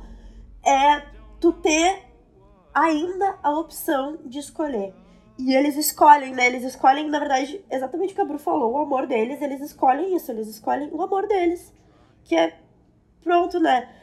E aí, isso para mim bate muito, porque mesmo no meio do caos, tu ainda. Tu ainda pode ser feliz, tu ainda pode escolher, tu ainda pode ter Sim. opções de coisas que tu. Até então, até todos os episódios que a gente tá vendo, e geralmente. Não, tu não tem opção. A sensação é que tu não tem opção. É sobreviver, buscar comida, sobreviver, né? É só isso. Uhum. E eles fazem mais do que sobreviver, eles estão vivendo, que é muito diferente Sim. dos outros personagens. Todos os outros personagens estão sobrevivendo. E eles não, eles estão só vivendo. Isso Sim. me pega de um jeito que eu fico, cara, ainda no meio desse rolê todo, ainda tu pode viver. E, é, e eles optam por fazer isso, né? Então, bah, isso é muito massa. Sim, e eu vejo também que a série não arrancou esses personagens da gente, assim, do nada. Como o Henry Sam, sabe? Foi algo assim, pá! Ele, a gente foi acompanhando a história e a gente aceitou igual o Bill aceitou também o fim do Frank e falou, é isso, e a gente ficou, é isso realmente, né? Fazer o quê? E é uma coisa muito linda, realmente. Cara, eles estão vivendo o real. É, e os outros estão sobrevivendo, como a Jaque falou, por um objetivo, sabe-se lá qual é, mas eles não, eles estão ali no mundo deles, afastados de todos. É, e isso é muito lindo. Ai, e muito, eles muito fazem lindo. isso, né? Essa série ela faz isso, ela faz, Faz questionar isso. algumas coisas do tipo das possibilidades que é, isso é muito muito foda. Eles expandiram um universo apocalíptico que Foi. que é isso do tipo, tá, a gente agora vai pegar aqui, vai fazer esse filler mesmo. E tá tudo bem fazer esse filler, quem odiou, a gente já deu uma resposta aí do que que é. Mas é tipo, vamos fazer esse filler aqui para vocês entenderem que tá todo mundo, tem várias pessoas vivendo nesse lugar e pode ter, eu até acho que foi o PH que falou, chegou a falar, que ele falou assim, pode ter outras L's e outros Jones, assim, sabe? Sim, Buscando. sim. Uhum. E é isso é muito, muito legal. Pensar que tá, que tá todo mundo em seus micro universos buscando coisas e talvez outras pessoas, outros casais vivendo também, outras experiências. É muito louco isso, é muito legal. Muito legal. Mas vamos falar de mais um arco? Vamos para mais um Bora. arco? Henry, Sam e Kathleen. Essa última aí, personagem totalmente original, né, gente? Totalmente Sim, original. totalmente original. E a gente tem aí um arco que ele é um pouco diferente do que a gente tá acompanhando, né? Ele vem aí a partir do episódio 4 e ele vai até o episódio 5. Então ele é diferente porque todos os outros a gente tava encerrando ah, no final do episódio, né? Então esse daí ele pendura aí por dois episódios. E assim, eu tenho alguns probleminhas com esse episódio. Com esse episódio, na verdade, assim, eu, eu, eu eu, eu, eu vou falar um pouco mais pra frente, assim, mas eu já preciso dizer aqui que gosto muito de Henry e Sam.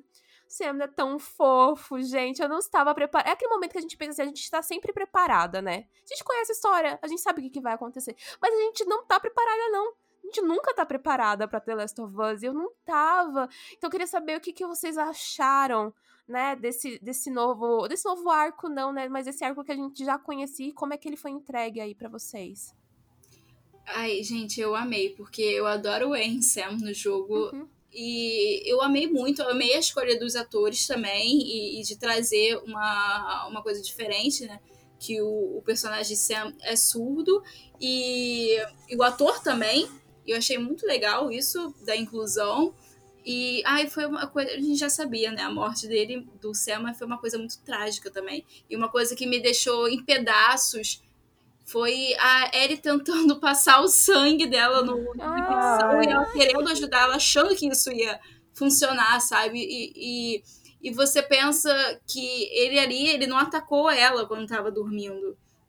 Que e isso vai muito das infecções também, como eles também pensaram nesse desenvolvimento. Porque quando você tem o primeiro estágio da infecção, que é o corredor, ele tá. ele fica ali no canto chorando, isso aparece no, nos jogos. Ele fica ali chorando, porque tem uma parte ainda do ser humano, ele não tá totalmente dominado. Então você sente que tem um, um ser humano ali dentro do, do Cordyceps. Mas eu amei. O quinto episódio, inclusive, é o meu, meu episódio favorito. Uhum. Eu, eu acho. Tá, A, a, a Isa deu uma risadinha. não, mas Não, assim, eu dei uma respirada. Eu vou falar, gente, eu tô, eu tô aqui ouvindo vocês. Não, assim. não, não. Não vamos acabar amizades. Calma, calma lá. menti. O sexto episódio é meu favorito. Desculpa, eu Ah, posso tá. continuar aqui. Ah, Mas- ai, show, Bru.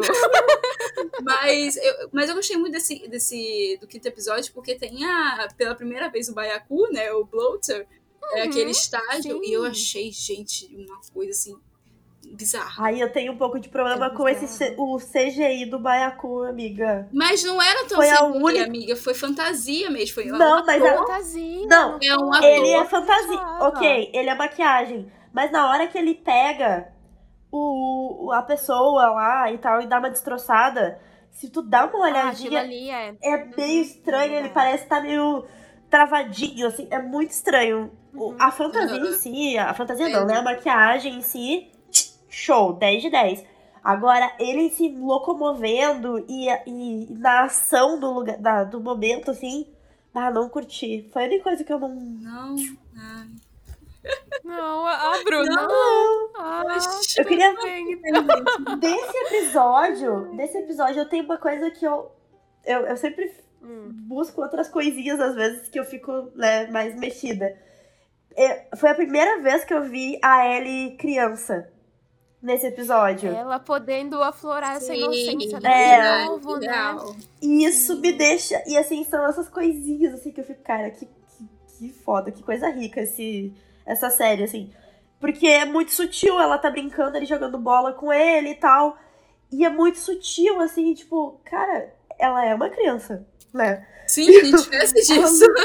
A gente é palavrões que ela fala. A gente é... esquece disso.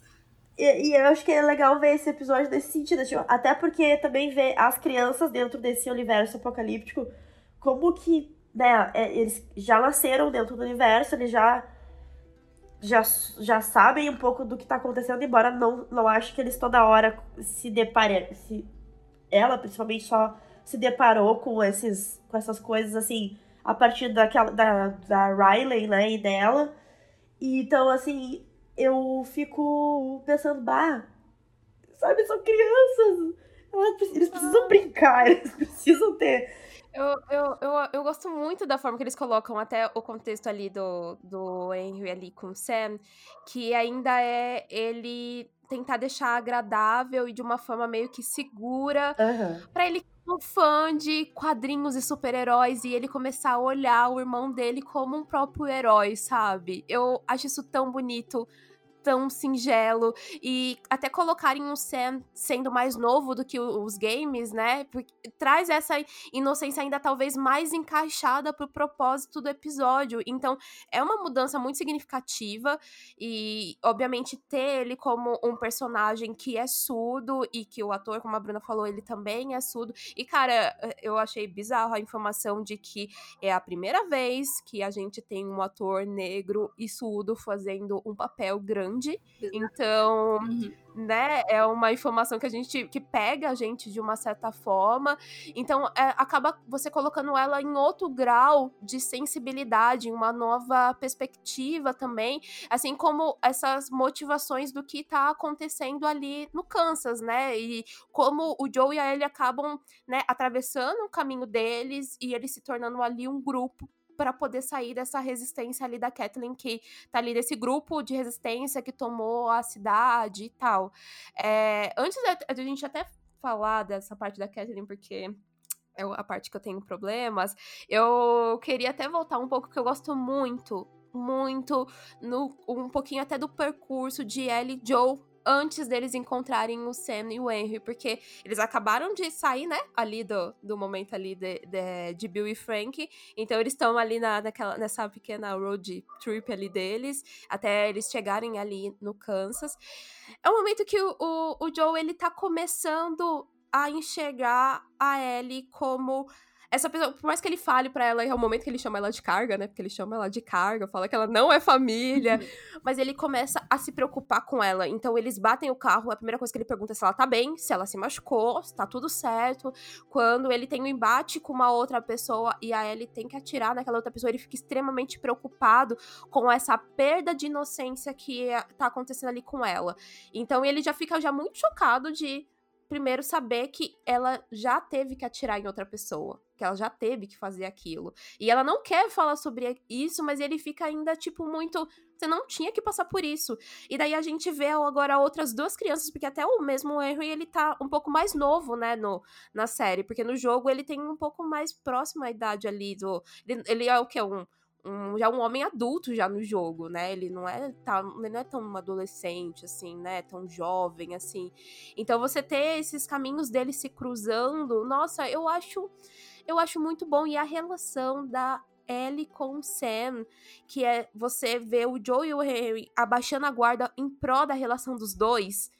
Ah, não dá para mim, sabe? Eu fiquei mal. Eu fiquei muito mal, eu fiquei muito mal. Então, nossa, aí é gradual, assim, da, da forma que a gente vai chegando muito próximo ao, final do episódio e a gente já sabia o que, que ia acontecendo e a gente não queria. Eu tava assim, tipo, não quero, não quero ver o que, que vai acontecer. Eu já tô ficando muito apegada a esses personagens. Então, nossa, e daí a partir disso eu até vou falar agora dessa parte da Kathleen, que para mim é o ponto baixo que a gente tem no, no episódio. Porque a gente sabe, então, que né, a Ellie e o Joe eles estão tentando sair da cidade porque eles mataram uma galera, né? E ele, a galera da cidade tá procurando vingança. Mas o Harry e o Sam estão precisando sair da cidade porque o Harry entregou o irmão da Kathleen visando medicamentos pro irmão que tinha câncer. E, cara, Tá, vamos lá. Eu sei que tem a cena que todo mundo ficou muito ou do, do, final desse episódio, né? Talvez seja a cena talvez de mais ação que a gente tem em quase toda a temporada, talvez, de The Last of Us, né?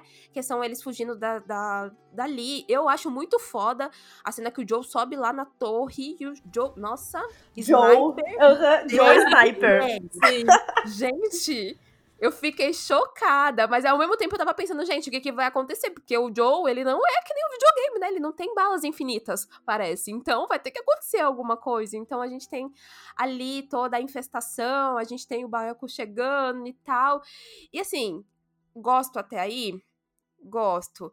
Mas eu não gosto da vilania da Kathleen, sabe? Eu acho que é tudo muito caricato eu acho muito fraco essa narrativa dela, esse ponto de arrogância e vilania. Para mim parecia que em qualquer momento ela ia soltar uma risada diabólica, sabe? Ali conversando com eles. Eu, eu não gosto, eu não gosto. E, eu, e a morte dela até para mim é meio caricata, sabe? É meio cômica. O jeito que ela morre, porque ela morre ali pela criança que ela tá. Ela, a criança virando instalador, né? é a criança ali. E antes dela morrer, a Kathleen, ela solta ali a frase falando que, pô, crianças morrem todos os dias e ela morre ali pela criança. Então eu fiquei tipo, pô, não gostei, achei fraco, achei fraco, não, não comprei, sabe? Eu não comprei a história. Daí eu fiquei mais triste ainda, porque daí, pô, são dois personagens que eu gostei muito e daí acabaram tendo esse fim por conta dessa personagem aqui. Então, Cara, ai. Eu entendo o que tu tá sentindo, Isa. Porque é. pra Ai, mim. Porque assim. Porque, porque eu, fazendo um comparativo, uh, eu, esqueço, eu esqueci o nome do. Do pedófilo do. O David. O David, o David. tá. David. Uhum. Fazendo um comparativo em, em, termos de vilão, né? Esse uhum. vilão, o David, ele é tão bem construído. É. E aí uhum. tu tem ela, e ela realmente parece muito caricata. E é um desperdício de atriz, porque é uma baita é, atriz. Puta atriz. Eu não lembro o nome. É Melanie alguma coisa. Eu não consigo. Ela é mais da, da comédia, realmente, ela, né? Mas é, ela agora é... ela tá fazendo Yellow Jackets, né? Ela é, ela é uma das exato, principais de Yellow Jackets. Exato. Ela é maravilhosa. Pra mim, ela deveria até ter ganhado o último M aí, porque eu podia deu Yellow Jackets, porque ela é muito boa.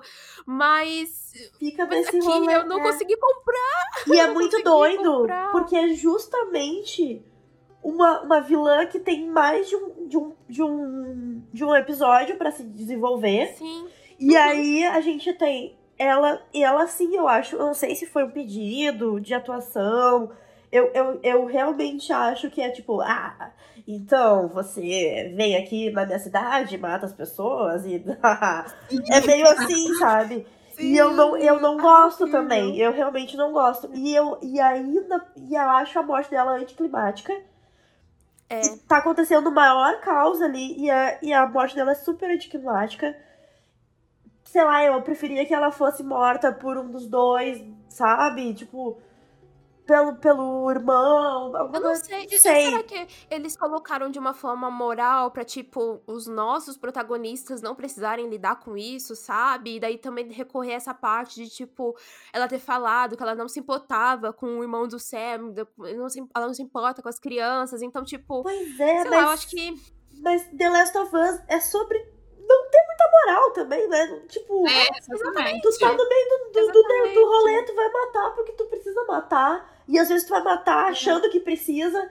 Então, tipo, não, não faz sentido dentro do contexto da, da história, assim. Eu não sei quem foi a pessoa que dirigiu os, os episódios também. que eu acho que isso faz muita diferença. Uhum. É. A gente vê o episódio que, que é dirigido pela, pela, por uma mulher que tem a relação das uhum. duas, uhum. da, da Riley e da Ellie, o quanto é diferente, o quanto é sutil, o quanto é bem feito. Os dois últimos episódios, tu vê o jeito do diretor, que, o, como ele faz, assim, que ele uh, deixa tudo muito desfocado no fundo e, e, e, pensa, né, só nos personagens. E esse episódio, ele é, é o mais fraco, realmente porque ele se, se afasta. Não, e a questão como colocaram ela como vilã, né? Eu, assim, eu não concordo. Eu acho que eu não vejo ela como uma vilã, vilã, vilã. Acho que ela tem uhum. seus princípios ali, mas o jeito como também retrataram David, né? A diferença entre os vilões, assim. É, o David não, foi sim, algo muito mais é, sombrio, assim, algo muito mais, nossa senhora meu Deus, existe. É, ele assim. é um outro ponto, né? Ele. ele é, tem medo é um dele.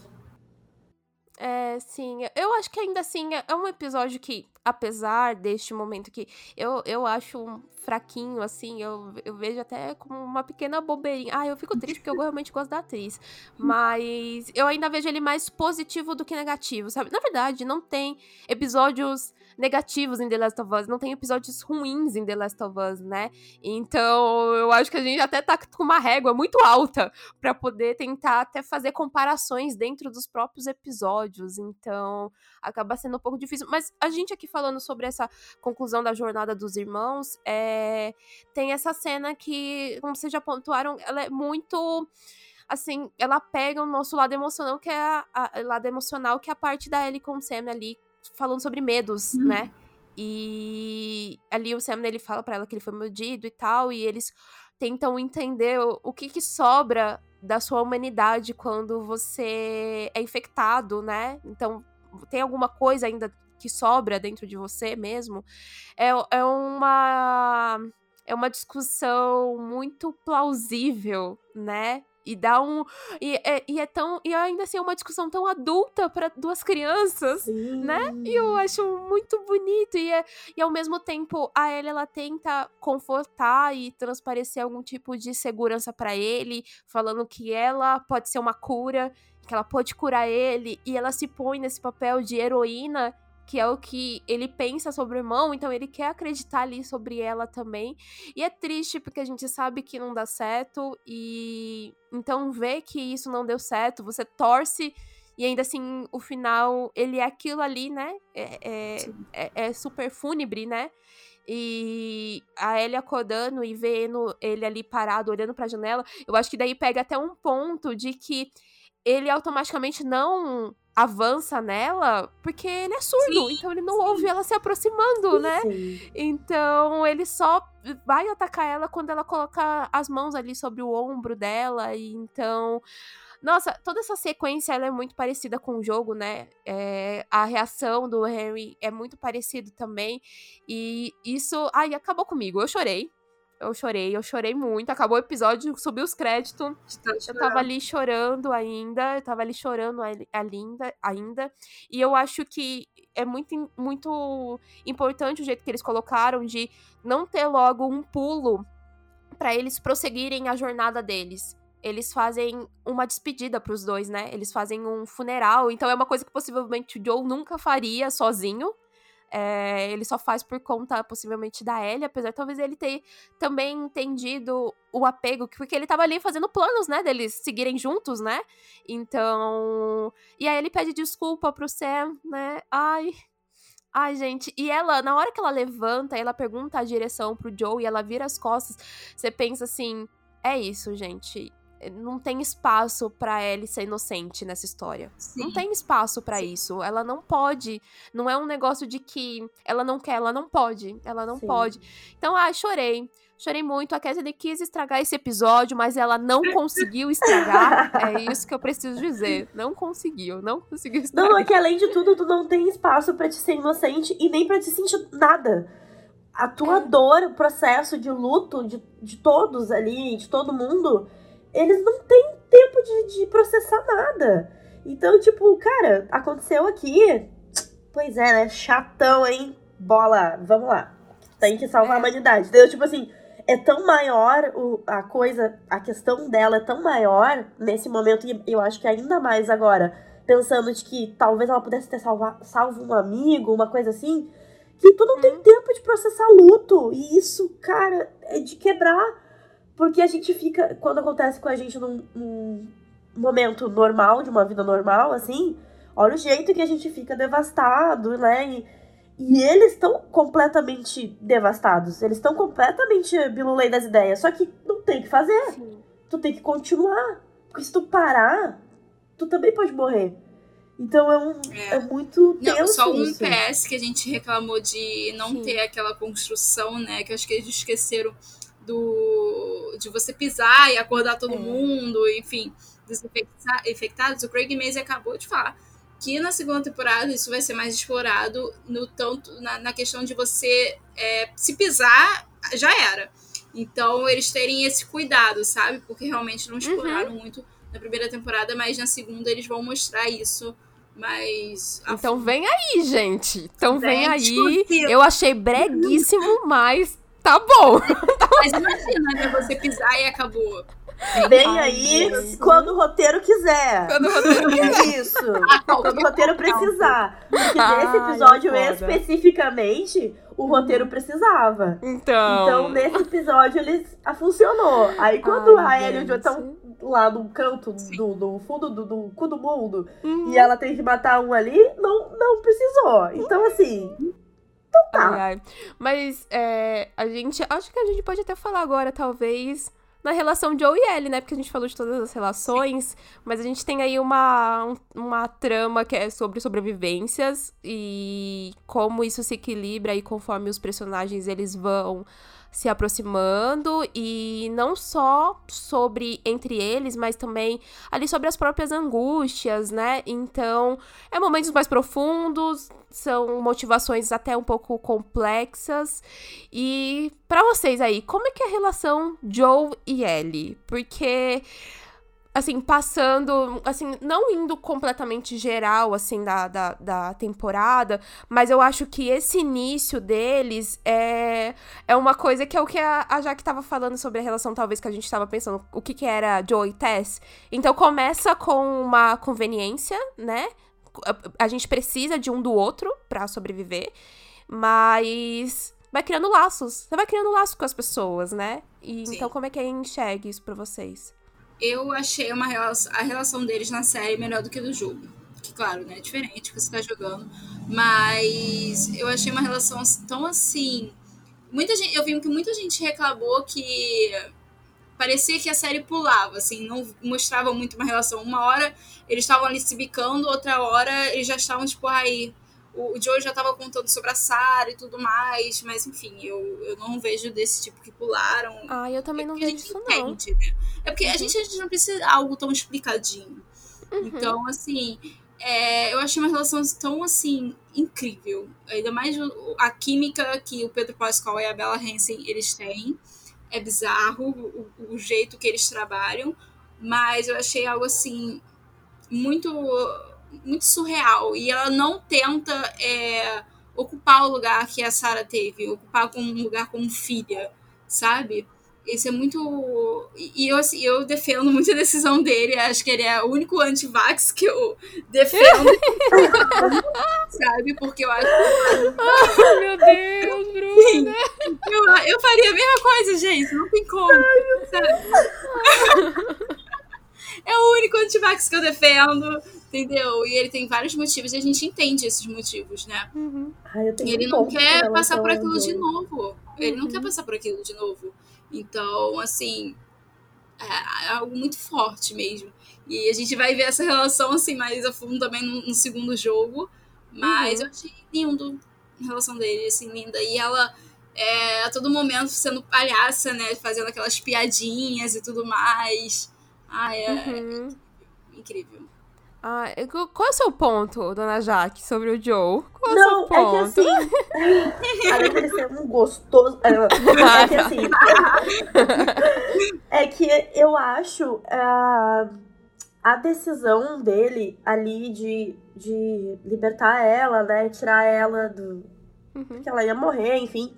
Só que em nenhum momento, pra mim ali, é, essa parte é a parte que, porra, a Marlene, pô, ô, Ellie, assim, ó, pra gente fazer o rolê, tu vai morrer. Decide é, aí. eu acho que faltou. Ela nunca teve a decisão. Ela não decidiu nem uh, ir pra mesa de cirurgia e talvez e morrer, né? E não decidiu também não morrer. Ela não, não teve essa decisão. E aí ele acaba mentindo pra ela. E esse é o meu ponto, tipo assim. Uh, puta que pariu, porque é muito egoísta da parte dele. Muito, é, realmente. Não dizer. Porque a, a motivação dele, ele não, é óbvio, ele tem um carinho por ela, ele, ele, eles desenvolveram um afeto e uma relação.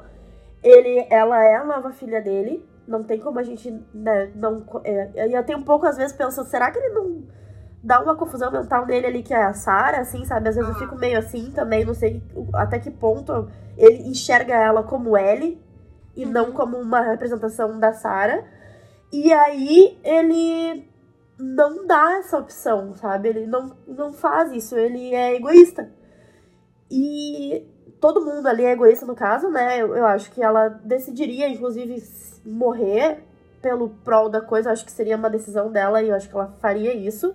Mas eles não dão opção e no final das contas ele também tá fazendo o que a Marlene fez com ela, né? Sim. Então, isso, isso me bate demais, assim. Eu sei que ele é burucutu, e tal, mas ao mesmo tempo que ele é burucutu, tudo que ele tem feito também é, foi para sobreviver.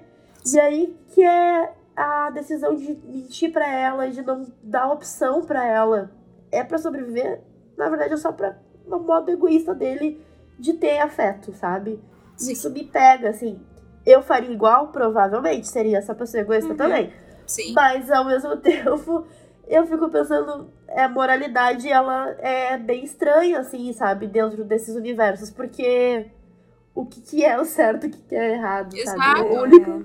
E sem falar que essa decisão é um gancho, né, pra segunda temporada, é o que vai. Ah, enfim, né? Sim, fazer sim. a história acontecer e ela vai descobrir. Quando ela descobrir, meu Deus, sai da frente. Mas é, é aquilo. E eu vejo muito também da humanidade, da questão assim, até onde você vai defender essa pessoa, até quando, né? Até, até onde você vai mostrar seu lado humano, você vai ter empatia com a pessoa, ou não vai se tornar totalmente fria. Porque realmente, é, o, o Joe poderia falar assim, nossa, ela, ela realmente é cargo ali, sabe? E acabou. Eu era, tinha um objetivo de entregar ela e eu não quero saber. Mas não, foi algo muito assim, foi se construindo, né? E ele via uma coisa assim. Eu até vejo um. Tem um episódio, acho que é o. O sexto ou sétimo, que ela pergunta: o que, que você vai fazer? O que, que a gente vai fazer depois dali? Ele falou, tipo, nós. E aí no último ela fala: o que, que você vai fazer? Aí ele já inclui ela, né? Então, essa uhum. é algo muito, muito bonito muito bonito. Sim, acho que... eu, eu, eu acho que ele pega essa. É, é que assim, o trauma ele é o principal motor da narrativa, né? Então, ele é o que molda a relação dos dois. Então, é um pai que perdeu a filha e que ele tá basicamente abandonado e ele também não quer fazer outros tipos de relações, porque ele sabe o quanto isso pode custar nesse mundo. E é uma garota que também tá solitária no mundo e ambos estão unidos aí por uma esperança, mas eles também têm medo de terminar sozinhos. Então, eu acho que a série ela consegue sustentar essa conexão de ambos, sabe? Ela consegue cativar e ela e a partir disso ela consegue emocionar a gente. E eu concordo muito com o que a Bru falou sobre a química dos dois. Eu acho que Pedro Pascal e a Bella Ramsey, eles estão no auge da exatidão, assim, dos personagens dele. E, sei lá, eu vejo a linha da produção, assim, como uma uma linha reta contínua, sabe? Mas dá para ter destaques a cada desvios que eles se aproximam ali do objetivo deles. Então, desde ali do início, mesmo ele se referenciando ali ela como carga, ele se preocupa com ela, sabe? Então, tem laços de carinho de muito sutis, tipo, quando ele fala, eles vão passar por uma naquele momento que eles estão na estrada e eles vão passar por um cemitério aberto de civis. E ele não quer passar por ali com ela. Ele não quer que ela veja aquilo. Ou senão, quando eles começam já a enfrentar perigos, ou senão, às vezes, eles têm alguns diálogos que eles tentam acessar um outro, mas ainda tem uma ferida em comum. Então, tem algumas, algumas conduções de cuidados, mas você não tem tropeços na relação deles. Então eu até não entendo onde as pessoas colocaram que isso foi pulado, porque eu acho que foi tudo muito natural. Eu, eu sei lá, o Pedro Pascal, ele ele alterna tão bem entre essas diferentes faces do Joe, sabe? De um jeito tão tranquilo, parece, que parece que é ele mesmo sabe? Então, ele, quando ele precisa ser mais vulnerável, ele é, quando ele precisa ser mais violento, ele é. Então, para mim é uma comparação, assim, para até o Joe do, do videogame, que é uma evolução. A gente tem uma evolução aqui de um personagem. E a mesma coisa com ela. A mesma coisa com ela. Tipo, pô, Bella Ramsey, ela tá tão bem, ela tá se mostrando tão bem para interpretar a Ellie, assim, ela tem essa personalidade dela dura de uma garota que nasceu no meio do apocalipse e ela tá aprendendo a viver, tentando entender o papel dela nesse mundo.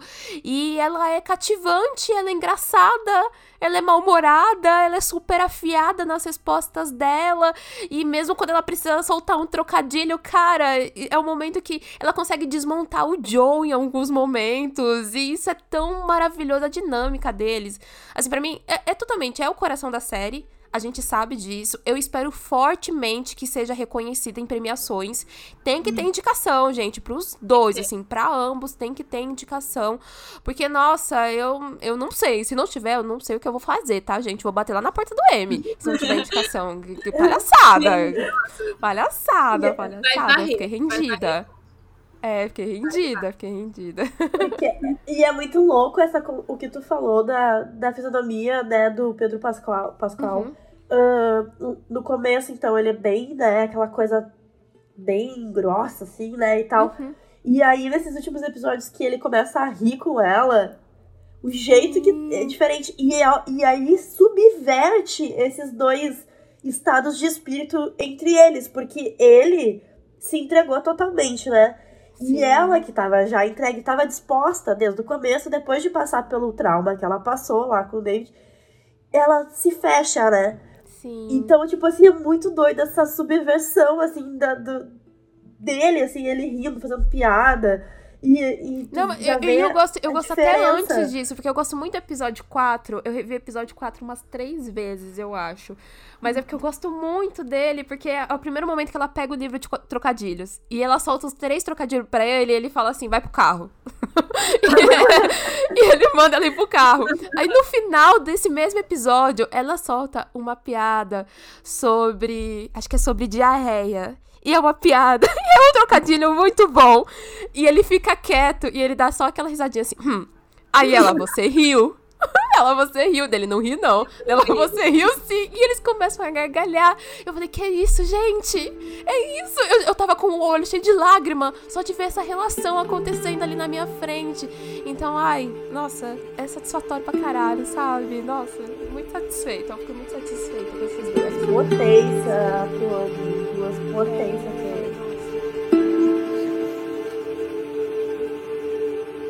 Mas.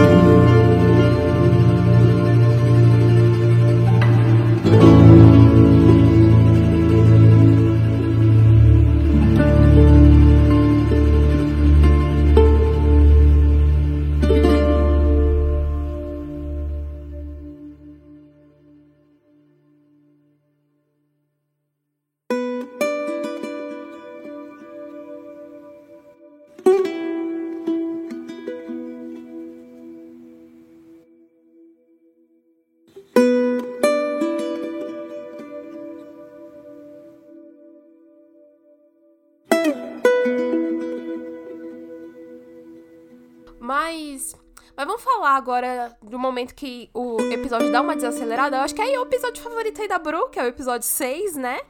Que muita gente falou que não acontece nada feijoada, Para mim é muito errado isso. Gente, episódio Gente, acontece muita Deus, coisa. Deus. Que, que maluquice. para mim, ele, ele é totalmente a entrega do que a série se propõe, sabe? A gente tem aí reencontro Joe e Tommy. E é um episódio aí que é logo após, então, essa tensão aí, que é da morte do Henry e do Sam. E, e é um avanço que é muito bom, assim, tanto pra relação da Ellie e do Joe, mas pro Joe perceber que ele começa a ter medos também, né? Então, ai, Bru, eu quero saber o que você acha desse episódio. Por que esse episódio é favorito seu, Bru?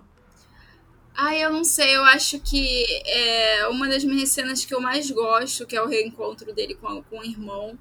Uhum. É, desde o jogo, assim, é uma das fases que eu mais gosto. E aí também tem essa, a questão do, do local que eles construíram, que é o local do segundo jogo, onde se passa ah, a maior parte, é uhum. Jackson. E eles construíram ali uma mini cidade, então foi, foi algo que me pegou muito. E, e, e também na questão do, do Joey, de ainda ver a Sarah em todos os momentos. Que ele tem aquela crise de ansiedade, e ali começa a surgir a crise de, de, de ansiedade, né? Dele, e que a, a Ellie também no segundo jogo, na segunda temporada, ela vai ter bastante. E isso foca também, né, nessa questão de saúde mental, né? Então, foi algo que eu gostei muito. E. Ai, da parte. Ai, da parte também do absorvente, né? Que, caraca, que quebra o tabu ali. Gente, tipo. Mulheres ainda menstruam no Sim. mundo pós-apocalíptico, gente. Exato. Olha só. E assim, a gente não vê algo tão é, abordado, né? Eu acho que nenhuma. Uhum. Não, pelo que eu lembro, acho que a Jaque vai falar também de série uma cena, uma produção que passa num cena pós-apocalíptico, não, não passa, não tem essa coisa tipo, ai, vou trocar o meu absorvente agora, uhum. porque não, espera aí, zumbi. Não tem, uhum. sabe? E eu achei isso muito legal Acho... Parece. Peraí, Sumi, que eu vou trocar meu fluxo. Só um minuto que eu Não, eu não teria chances. Eu já percebi que eu sinto muita cólica. ficar, É, não, eu também não. Ia desistir, gente. Eu Automaticamente desisto. Uh-uh. Desisto. E, e também Ai, tem a introdução. Não da... visão, não. E tem a, a, introdução também da, da, da, esposa do Tommy, que é uma mulher incrível, sabe? Sim, então. Verdade. Eu, eu achei muito legal esse. É, é porque realmente não é uma coisa que acontece assim, não tem ação, sabe? E não tem nem morte também. Uhum. Mas é, uma, é um episódio que é marcante para mim. Acho que tem vários pontos legais.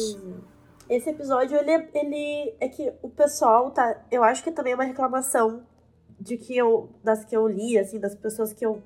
que falaram, que gostavam muito do jogo e falam que não tem tanta ação no, no, no, na série. E realmente ela não tem, porque ela não é um uhum. jogo. Não é um side quest de é. fazer todas as, as. passar por todas as fases. Sim. Não é isso. É um outro tipo de adaptação.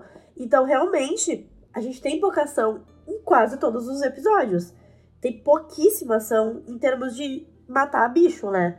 A gente fica atento e tal, mas é, é pouquíssima coisa que acontece com relação a isso.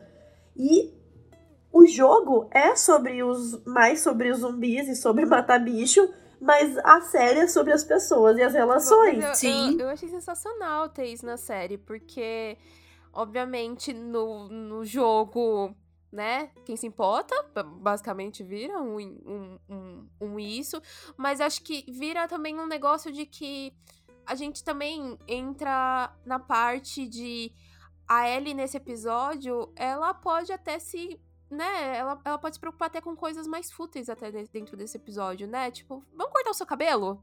Vamos ali cortar o seu cabelo? Tipo, é, é uma coisinha que pode ser fútil, assim, no nosso dia a dia, né? Ai, é uma coisa de higiene e tal. Mas ela não tava nem aí, porque ela tá sobrevivendo. Então, isso ser colocado para ela até vira uma outra coisa. Eu gosto muito desse episódio porque eu acho que ele tem um lance de subtexto com tudo, sabe? E um subtexto muito bonito.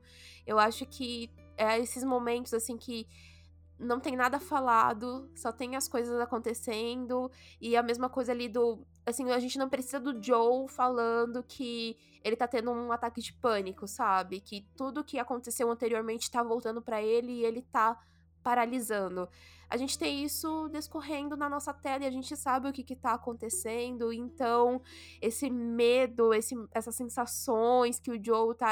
Essa coisa de talvez ele perder e ele tá se empotando agora com a Ellie ao ponto dele ter medo, né? Então, nossa, eu acho, eu acho isso foda e eu gosto muito como a Ellie, ela tem essa contrapartida dele ali de ela também se importar e ela querer deixar até isso claro que ela defende ele pra Maria em alguns momentos, né? Uhum. Então, ela tenta deixar muito claro de que, tipo, é, o Joe é assim, o Tommy também era. Fiquei sabendo que o Tommy também Sim. era assim. E daí... e daí a Maria fica meio, ah, né? Você ia ser uma boa juíza, então, né? Poderia ser uma boa advogada, você tem bons argumentos. Então tem essa troca aí de talvez ela até pensar no futuro, a Maria também se colocar ali no meio. Eu gosto de tudo. Eu, e vira até, tem até um momentinho de easter egg, que é quando é, ele tá comendo lá na, na, no salão lá de refeição, que tem uma pessoa espionando ela, né? E daí até surgiu umas teorias na internet de quem talvez seja essa pessoa, seja uma pessoa do jogo 2. Então, ah, ah, eu gostei. Saquei, saquei. Eu tava é. tipo, o quê? Ah, tá. É, sim, sim, sim. É, então. Então, eu gostei. Eu fiquei bem feliz eles terem apresentado o Jackson já nessa fase, assim, sabe? Deles terem colocado. Eu achei bastante bonito, assim, bastante cuidadoso o trabalho de, de designer, assim, do cenário. É... E daí eles colocam essa contrapartida desse lado mais emocional, então eles assentam um pouco e é diferente, né, no jogo esse encontro, porque no jogo eles estão na parte da represa, né? Eles não chegam a conhecer a comunidade, então ali eles têm um tempo para poder parar um pouco e conversar com calma, né? Com calma, sem pressão.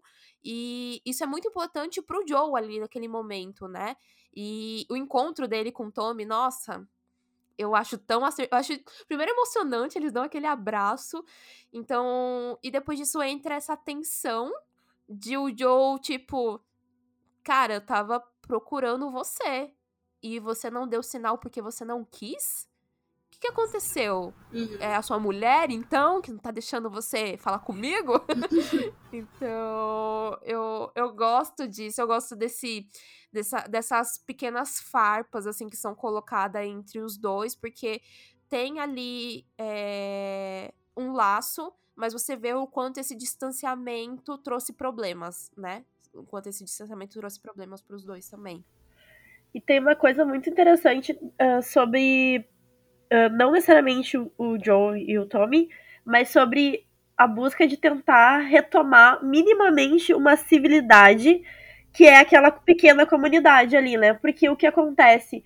Uh, tudo tá destruído e aí você tem pequenos núcleos que tentam ainda ter uma certa civilidade e diferente da cidade que eles partem a jornada, ali é uma coisa mais comunista, né?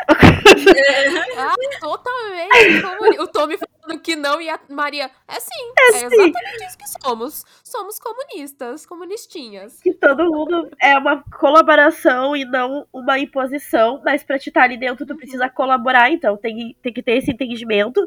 E aí vai de completamente né, fechar com o fato, por exemplo, de as, outras pessoas que não estão ainda, não estão nessa fase de civilização, porque não enfim, não tem outras questões, que é, por exemplo, o pessoal que é canibal, né? Essas outras questões. Uhum. Então é muito interessante é, essas nuances desse, do seriado de mostrar isso, assim, como que se constrói a civilização é pelo comunismo, gente.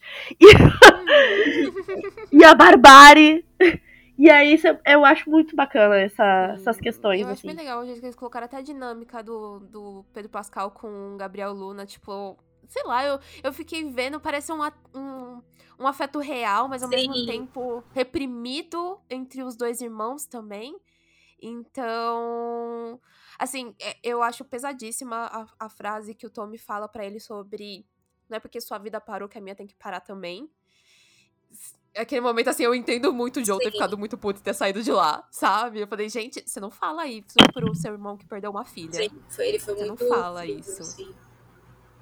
É, é, é, doloroso e você entende o quanto isso aflige o, o Joe, porque, caramba, primeiro ele tá passando por esses ataques, essas crises de ansiedade que ele tá sentindo, mas também essa relutância dele entender que o irmão dele se virou muito bem sem ele, né?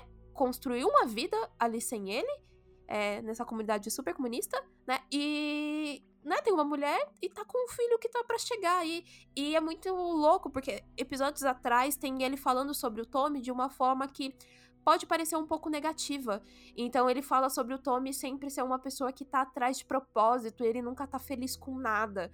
Então parece que o Tommy ele encontrou essa paz que o Joe nem sabia que talvez ele precisava. Então ele vê aquilo ali no irmão né? Tipo, o cara tá comendo comidinha caseira nesse momento, sabe? O cara tem tudo o que eu poderia ter e eu não tenho mais.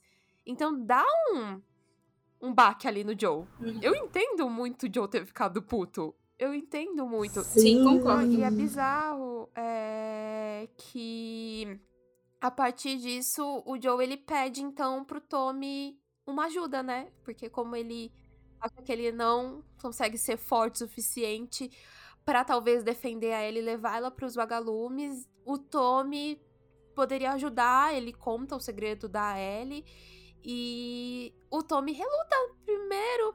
Eu entendo o Tommy relutar e falar que não. Pô, o cara vai ter um filho, uhum. né? E daí é uma situação. E daí talvez depois disso ele comece a pensar de que talvez eu tenha um filho e ele tenha uma vida diferente dessa que eu tô tendo. Então, tá bom, eu vou, eu levo ela. Pois é. Mas é que a chance. A vida que tá vindo do Tommy, né? Que é o filho e tudo mais, é uma coisa muito palpável, muito real. A cura que talvez a Ellie tenha, que é talvez, a gente não, não se afirma em nenhum momento que aquilo vai funcionar, é um talvez. E para ele, o que, é, é o que ele tem é um sim, né? O que ele tá vivendo ali não é um talvez. Então, tipo, é muito. para mim é muito tranquilo de entender que ele não queira fazer isso. E também eu acho que, querendo ou não, a gente depois vai ver que quem continua é o Joe. Mas a jornada dele, a, a redenção é dele, a, o aprendizado é só dele, não é do Tommy. Sim. É, é exatamente isso. Exatamente isso. E até agora, assim, do, pro final do episódio, que daí o Joe, né, fala, não, eu vou levar ela, e ele sai para levar ela. Eu não sei porquê, mas achei que dá uma corrida, né? Eles dão uma apressada. Eu pensei que eles iam encerrar o episódio ali na comunidade de Jackson, né? Uhum. gente, o próximo que a gente teria eles indo lá pra universidade e tal. Mas eles quiseram encerrar ali no momento mais tenso que é ele chegando lá, os alunos não estão lá, e daí tem meio que quase uma emboscada, e o Joe é atacado, e a Ellie agora tem que cuidar do Joe. E ele é atacado aí pelos membros aí do grupo do David. E assim, eu achei corrido. Achei tão acelerado tudo, assim, nem parecia o mesmo episódio. nem parecia o mesmo episódio que a gente tava vindo de uma calmaria.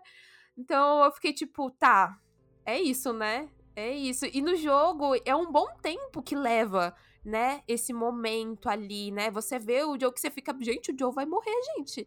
O Joe vai morrer e aí ele tentando segurar o homem, o homem gigante perto dela. Sim. É. E eu acho que talvez é. aí a partir disso, é. antes da gente falar talvez do David e da turma dele, a gente tem que falar de Left de High, então, né?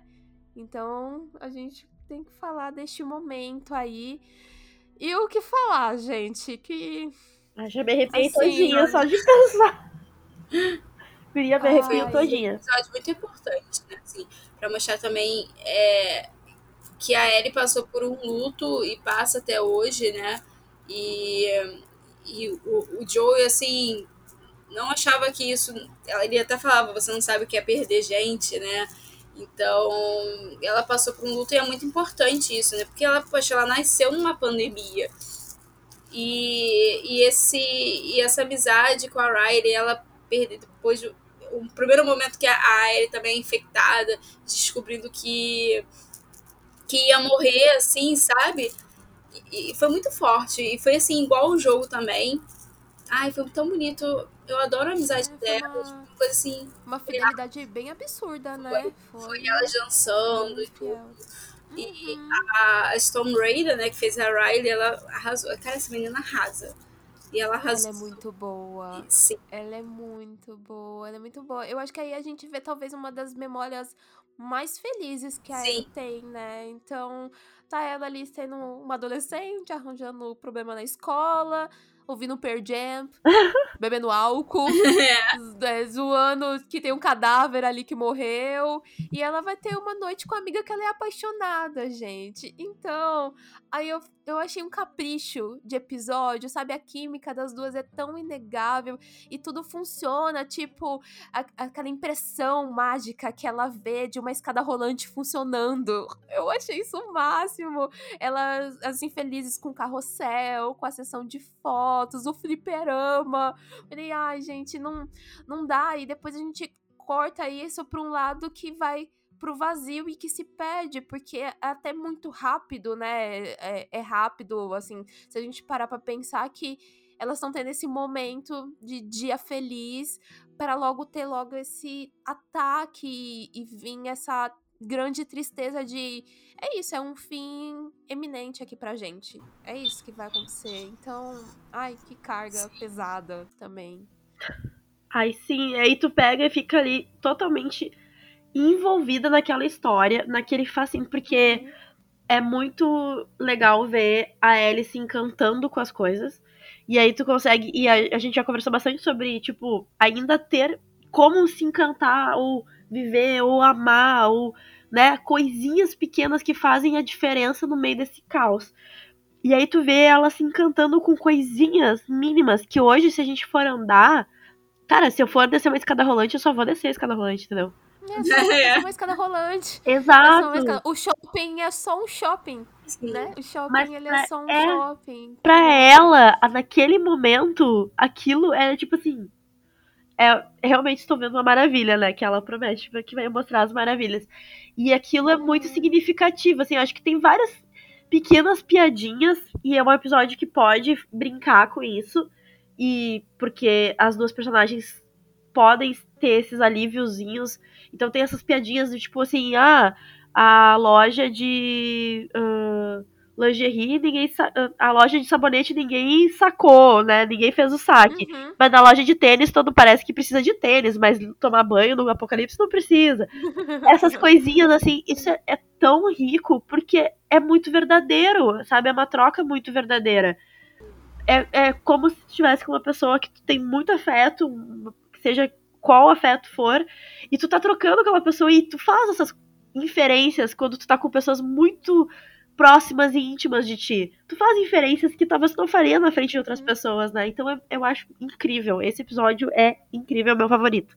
Inclusive. Ai, e eu, eu achei muito. Assim, a, a, o momento de revolta da Ellie ali, quando ela percebe que ela foi mordida, né? Você entende que a revolta não é só também pela mordida, é por tudo que tá sendo tirado delas, né? Sim. Elas acabaram de demonstrar que é recíproco esse afeto, esse gostar uma da outra, delas estarem apaixonadas. O beijo delas é muito fofo, então você entende essa revolta e daí cada vez você entende mais o quanto a Ellie e o Joe são parecidos. Ambos tiveram perdas muito significativas, né? E quando isso volta pro presente e o Joe ele tá lá falando para ela deixar ele para trás e ir embora e ela não, ela não faz isso, ela fica, ela fica para cuidar dele. E ai, gente, porra, muito bom. Muito bom. Fiquei desgraçada da cabeça no final do episódio. Fiquei totalmente desgraçada totalmente. da cabeça no final. Ai, não dá. Não dá. E vou falar do David agora, porque é penúltimo episódio. Penúltimo episódio da série. E que eu acho que é aquele episódio que ele é difícil de desviar o olhar, sabe? Ele é tão perturbador e as construções e revelações do episódio, uhum. porque fica muito claro, né? É uma introdução de esse cara, ele é um pedófilo, ele é canibal, e é isso, gente. Ele é o favorito do Satanás. Na lista ali, ele é o preferido do Satanás. E é perturbador pensar que esse cara, ele é professor. É. Ele é professor do caso, né? Ai, meu Deus do céu. E no Apocalipse, ele, além de tudo, é uma espécie de pregador, né? De pastor. Pregador. Que daí ainda Sim, tem essa potência, exato. que também é uma crítica Sim. bem escancarada a, a essas potências de, de pregação. Enquanto tu entrar dentro de uma espécie, entre aspas, de culto, né? Uhum. E, e tu ser sugado por aquilo. E aí, quando tu te dá conta que tu tá sendo sugado por aquilo e tu tá tentando sair, tu não vai sair, porque o medo vai ser muito mais forte. É muito é. louco esse episódio. É isso. O que, que, você achou, Bruno? do Gente, episódio, é dessa tensão do episódio, que é um episódio tenso. Essa fase do inverno, né, que é bem, bastante longa e extensa, é a minha fase favorita. É um dos meus episódios, minhas cenas favoritas, assim, se não o, o mais. E, nossa, realmente, o David no jogo, ele é tão assustador quanto. Porém, na série, ele deixou muito assim explícito, sabe? Ele conseguiu transformar aquele cara em monstro mesmo, um canibal que ele é. E uhum. eu, ele não. Esse episódio, infelizmente, não é um dos meus favoritos. Eu tenho, assim, certo incômodo, porque eu achei que ele foi muito corrido.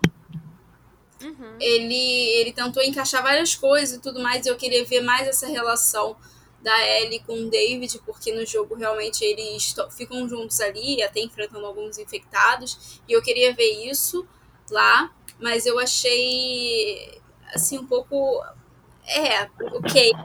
Pra, mas ele, ele fechou com chave de ouro. Chave de. É. Uhum. Então, Sim. cara, a atuação da Bella Reis, eu fiquei assim, paralisada. Eu olhava assim pra parede, o episódio acabou e eu não conseguia me mexer, porque a Bella Ramsey deu um show. E ela deu um nome ali. Ela realmente quis mostrar, tipo, falem de mim, sabe? Uhum. E, mas eu achei, assim, muito bom. Eu tenho essas ressalvas de, de ser muito corrido, que eu queria ver mais o David até. Mas é um episódio, assim, muito bizarro, né? Porque ele... É o que eu tenho... Eu tenho a, a imagem de que ele ia abusar dela ali, sabe? Ai, sim. E isso é, me deixou. Era isso. Era isso, né? era isso mesmo. Era isso. Então, cara, é em choque. Tipo, realmente o ser humano é uma, uma pessoa assim, horrível, é um monstro. Sabe? E ela é. fica com medo. E a preocupação nossa. é que esse homem era professor, sabe? E aí Sim, eu fico pensando. Foi criança, que me pegou, sabe? Ai, gente, que Ele era professor. O que, que ele fez quando ele era professor, sabe? Eu fico tipo. Exato. Nossa. Tu consegue é... imaginar um passado para ele, assim, né? É, cara, as pessoas Ai, são muito ruins, até num cenário assim tão delicado, né? Cara, de a galera, em vez de se unir para sobreviver juntos, não. Nossa, é uma coisa assim muito. É The Last of Us mostrando a realidade, porque isso aconteceria assim facilmente, né? E já acontece, Ai, né? É, é, bastante, é bastante visceral, né? É, é, é, pega desse lado. Eu tinha visto um um comentário no Twitter no, no final desse episódio, que daí eu fiquei pensando muito nele, que a pessoa tinha colocado que o David e o Joe, eles são opostos da mesma moeda. E em partes eu assim concordo. Eu vou contextualizar melhor o, o que isso quer dizer. Que eles são aí meio que pais substituídos, né? Dedicados a cuidar e proteger pessoas com métodos bem violentos bem questionáveis. E a gente sabe que eles ambos têm passados questionáveis, né? Então, quando a gente tem um momento que é bem explícito, que depois ali do do David dar o remédio para Ellie, a Ellie conseguir ajudar o Joe, assim, bizarro, mas é um remédio milagroso, extremamente Sim. milagroso. E o Joe, ele volta, volta com sangue nos olhos para catar os capanga do cara, e você vê ali que ele vai fazer de tudo para proteger a Ellie absolutamente de tudo. Tudo que for necessário ele vai fazer. Então, ele simplesmente. Ele. É óbvio, ele não precisava matar aquelas pessoas. Ele não precisava. Mas ele. Foda-se, eu vou matar. Eu vou matar, sim, eu vou matar. Eu acho que o Joe do jogo talvez ele seja mais violento, né? E para mim eu acho que até é, são nuances sadias que a gente tem aqui na série.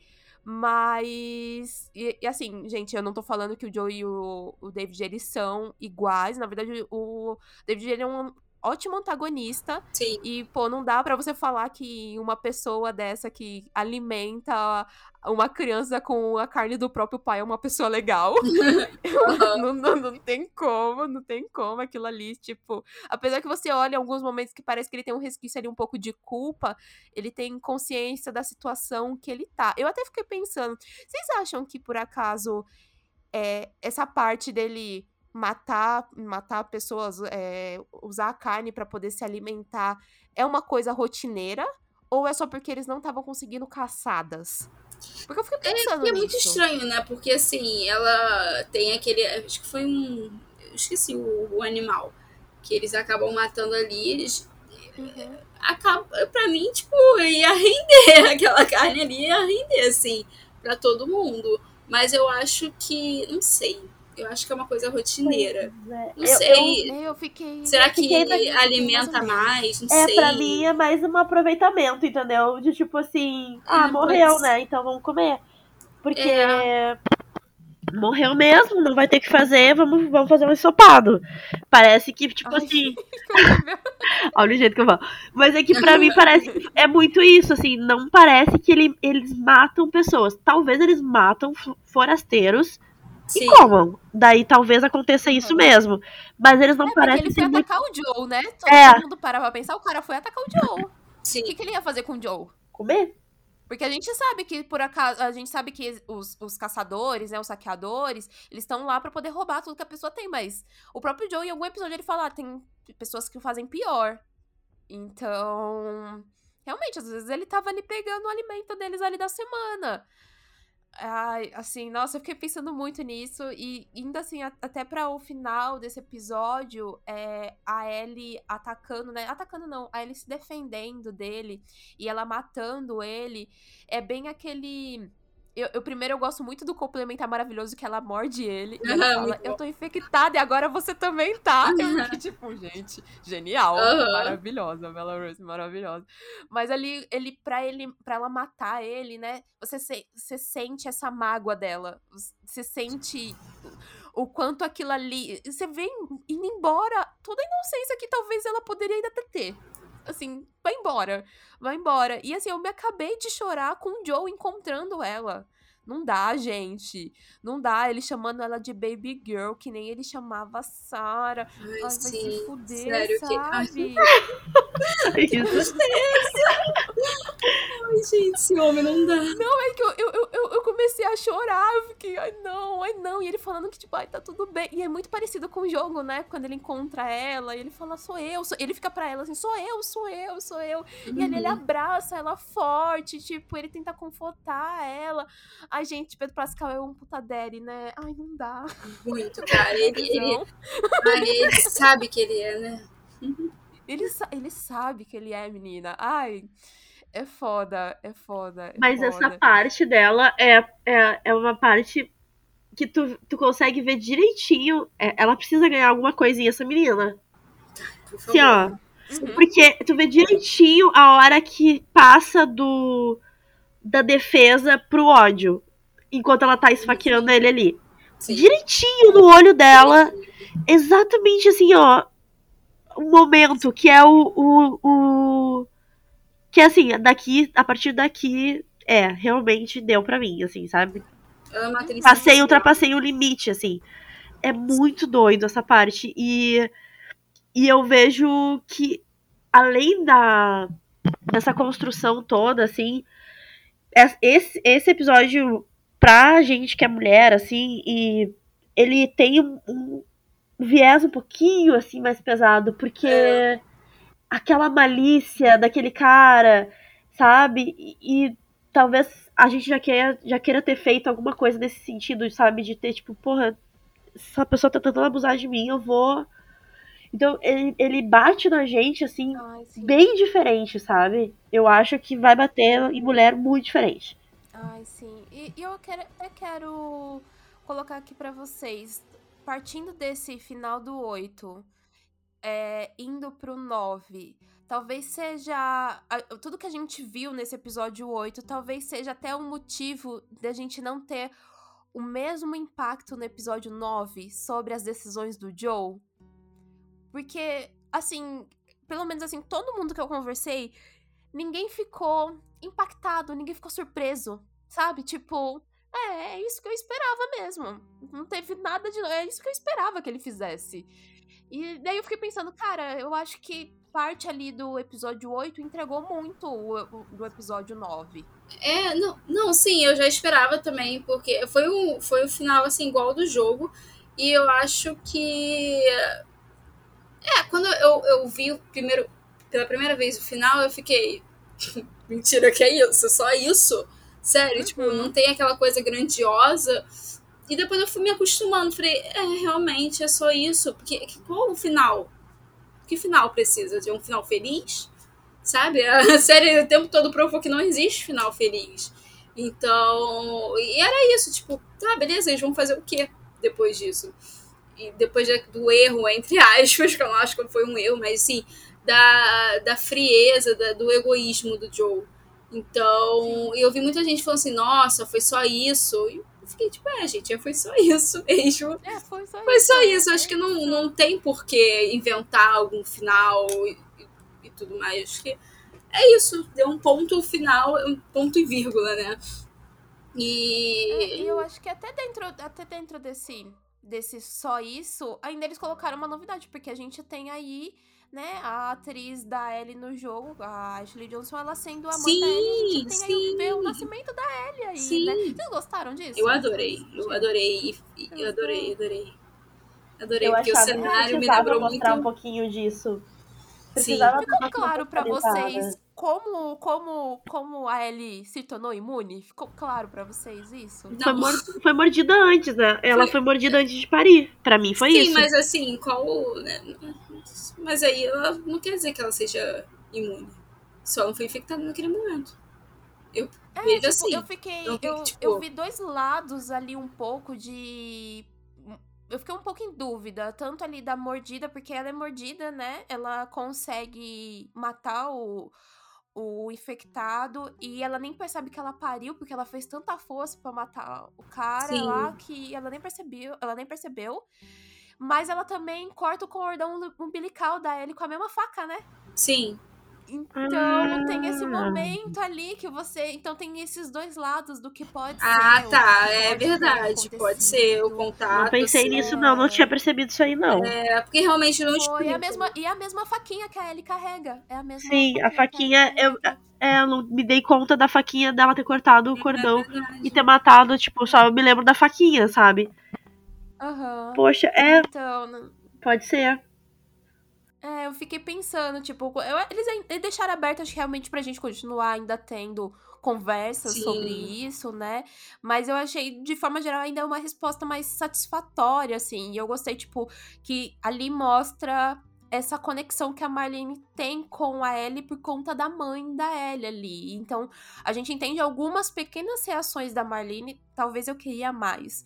Eu queria mais porque, assim, eu fiquei interessada, mas eu achei apressado o episódio. E não foi nem um tanto de é só isso. Eu achei só apressado, sabe? Por 40 minutos a gente teve episódios que foi tão profundo, não teve problema com horas e tal. Então, sei lá, eu gosto da introdução, eu gosto que eles têm até um momento um pouco mais de leveza, que é eles ali com a girafa. Ai, coisa que na hora eu pensei, gente, eu pensei que fosse mentira. Sim. Quando eu vi a foto que era uma girafa de verdade, eu dei um grito, eu falei, não acredito. Gente, eu sonho, eu sonho em chegar em, em, tocar uma girafa, gente. Eu, ai, ai, ai, ele realizou um sonho meu. Sim. Então eu tava ali, tipo, ai, que da hora, que maneiro. E daí a gente tem ali até um pouco do completa, um contemplativo e depois eles conversando, né? Eles tentando se abrir nesse momento final. E eu acho que é o momento que as fragilidades são mais acessadas. Então, o Joe fala sobre a Sarah. É, pela primeira vez, e ele fala não só sobre a Sarah, mas ele fala também como isso atingiu ele. E ele fala sobre ele tentar se suicidar. E não só isso, mas ele deposita uma carga ali na Ellie muito complicada.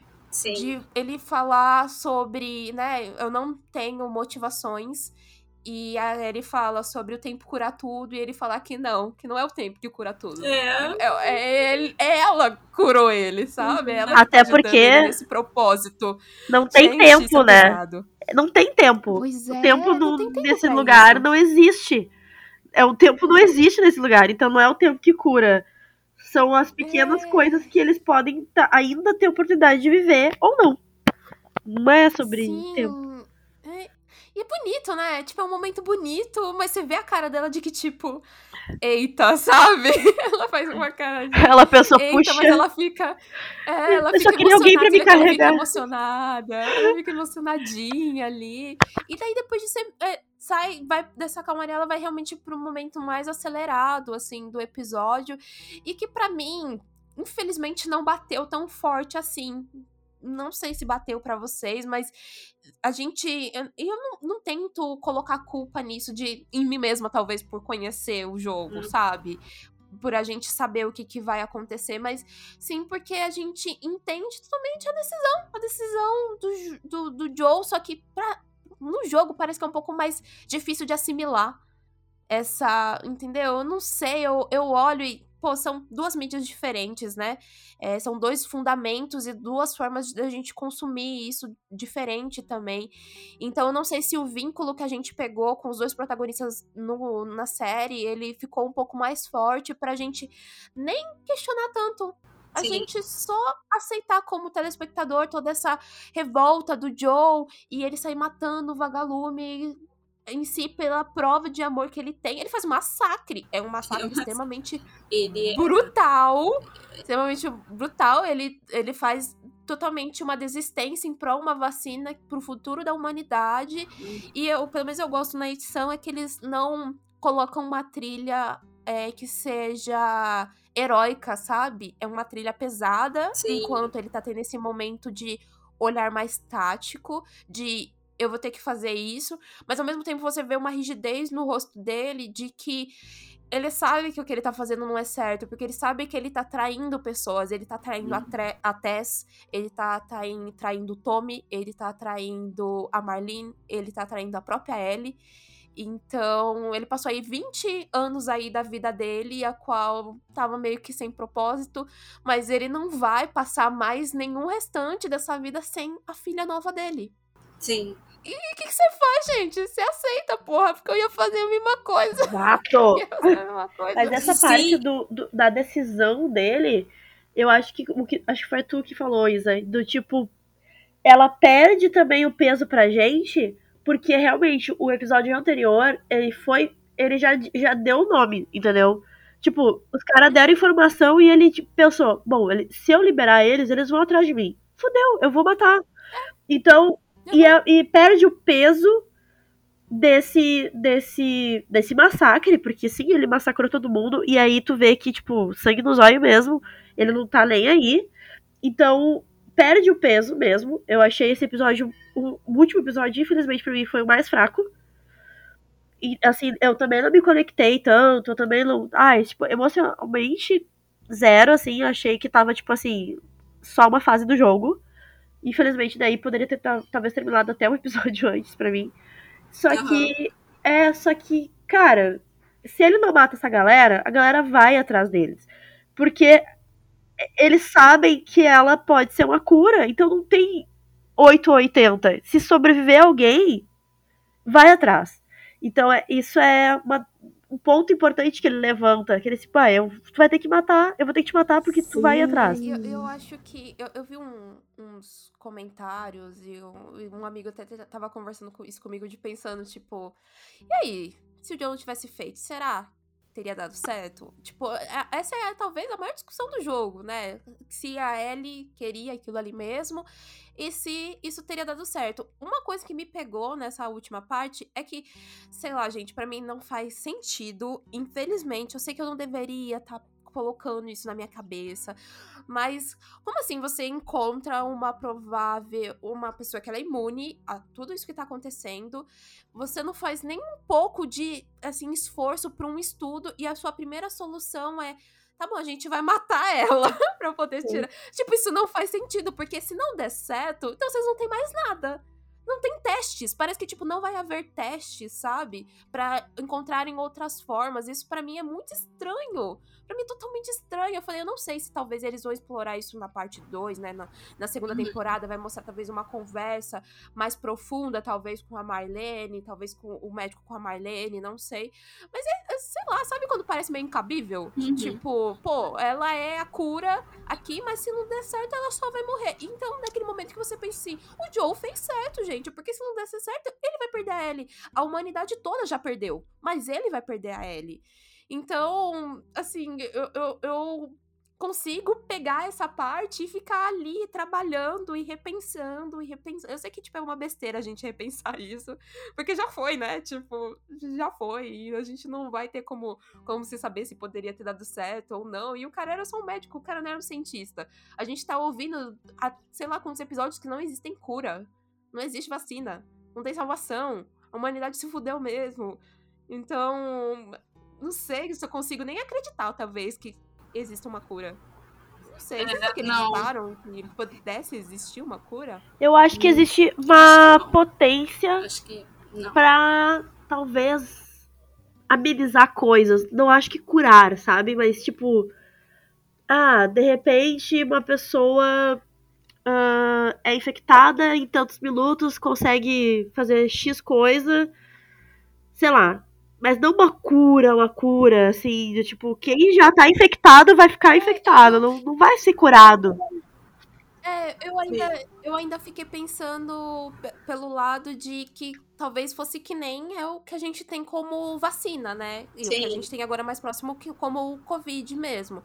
Que é, né, você ter alguma coisa ali que proteja. Então a pessoa ela vai ser infectada, mas ela não vai se transformar naquilo ali. Ela não não vai virar um ser meio que bestial ali. Então, quem fica muito mais fácil de você é, combater quem sobrou, né? Que, o, é, os outros infectados, então meio que seria isso. Mas eu não consigo acreditar nem chegando nisso. Eu não consigo acreditar, tipo, realmente numa cura neste momento. Eu acho que, sei lá, se a gente tivesse uma história alternativa, eu acho que só não daria em nada. Eu acho que a Ellie, infelizmente, ela não iria salvar ninguém. E acho que seria isso. Então, ai, eu sei que tem o peso final que é o Joe mentindo pra Ellie, né? E a Ellie, ela pergunta, né? Ela, ela, pergun ela quer que ele jure pra ela que é só isso mesmo. Que só foi isso que aconteceu. E tem esse lado ali do Joe antes falando sobre o quanto ela e a Sarah são parecidas, apesar delas serem diferentes, o quanto elas seriam amigas. E são palavras idênticas ao jogo, essa conversinha que ele tem ali. E quando é, ela aceita ele falando e ela fala o ok, e daí fica um ok. Talvez na série. No jogo eu achei um pouco mais ambíguo esse ok dela do uhum. que na série. Mas você fica naquele de que, tipo, ok, você entendeu que ele tá mentindo? Ou ok, você acredita nele. Porque para mim virou um ok de tipo, eu prefiro acreditar em você porque a verdade, talvez a verdade vá me doer muito mais. É, também Eu acho que é bem isso. Eu acho que é bem é. do tipo. Eu não tenho Nossa, nem alternativa nesse momento, eu não consigo nem pensar numa alternativa a não ser aceitar o que tu falou. Então, porque não tem, para onde que vai? O que, que, eu vou fazer? Não tem. Então, é, tipo, é melhor ficar nesse, nesse lugar aqui que a gente o lugar comum entre que a gente tu, tu, realmente foi só isso, eu não é, era cura, é. tá tudo certo, e é isso. É, é, é aquele momentinho já Pronto. que é o momentinho deles lá no carro, e quando ela pergunta da Marlene, né, eu, eu sinto que ela fica nessa de que, tipo, tá, eu não quero acreditar que você foi tão egoísta assim, não quero acreditar que você realmente tirou isso de mim. Então, pô, vira o, o grande dileminha lá do enigma do trem, sabe? De e aí, salvar todo mundo ou salvar um só. E, porra, não dá, sabe? Você só. É isso, sabe? Rola os créditos, uhum. sobe a musiquinha ali. E você sabe que ele tirou. Sim. Ele sabotou todo o senso de identidade da Ellie ali. E isso não é necessariamente uma coisa ruim.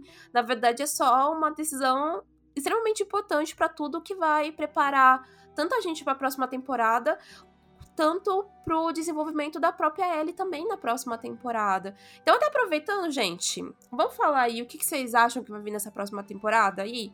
É, eu só vou pedir para ninguém spoiler muito sobre o jogo 2, porque a gente talvez tenham pessoas que estejam nos ouvindo que não conhecem o jogo 2, mas enfim, aí o que vocês esperam? O que vocês esperam do jogo 2? Olha, eu, eu espero uma temporada tão melhor quanto a primeira, porque o segundo jogo muito difícil, mas é o meu favorito. Eu prefiro o 2 do que o, o, primeiro. E eu acho que vai dividir muitas opiniões também. Acho que a galera vai ficar de um lado, vai escolher um lado ali. E vão ter personagens assim, muito importantes. É. Eu acho que a gente vai ver uma Ellie muito mais madura, já mais do que já é. Uma Ellie muito decidida também E, cara, se eu, podia, se eu pudesse resumir. E assim, eu acho que a, a segunda temporada vai ser uma coisa muito violenta.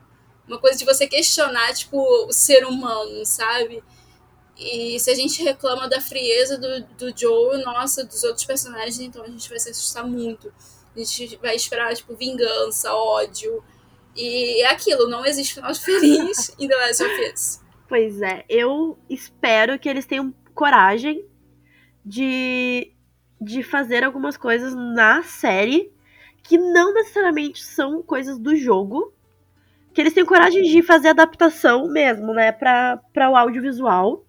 E eu imagino que talvez eles vão fazer algumas decisões diferentes do jogo mesmo, porque principalmente na segunda temporada, por, por muitas questões de audiência, de muitas questões. Então eu imagino que eles. Espero que eles tenham coragem de fazer coisas não, não tão iguais ao jogo, mas que eles preservem a essência da, da linha narrativa, do que. das causas e consequências de tudo. Enfim, eu espero que eles mantenham isso. Uh, eu, eu quero muito ver essa Ellie dessa segunda temporada. Porque eu acho que a Bella vai dar o nome dela como atriz, assim, tipo, vai cravar. Porque se ela fizer que nem ela fez nessa primeira, assim, vai ser, tipo, sabe? Outro. E eu acho que eles vão melhorar nessa questão da ação para a segunda temporada. Eu acho que isso vai é, acontecer. É, eles vão trazer mais, mais zumbis, né? né uhum. mais uh, infectados, infectados não, é, mais infectados eles vão trazer. Eu acho que eles vão trazer mais essa coisa da habilidade de, de jogar mesmo, né? Mostrar um pouco mais de ação, porque eu acho que talvez tenha faltado um pouco disso. Eu não acho que seja 100% necessário na primeira temporada, não afetou a minha experiência, pelo menos, mas eu entendo que talvez seja uma coisinha que precisa dar um, um acréscimo.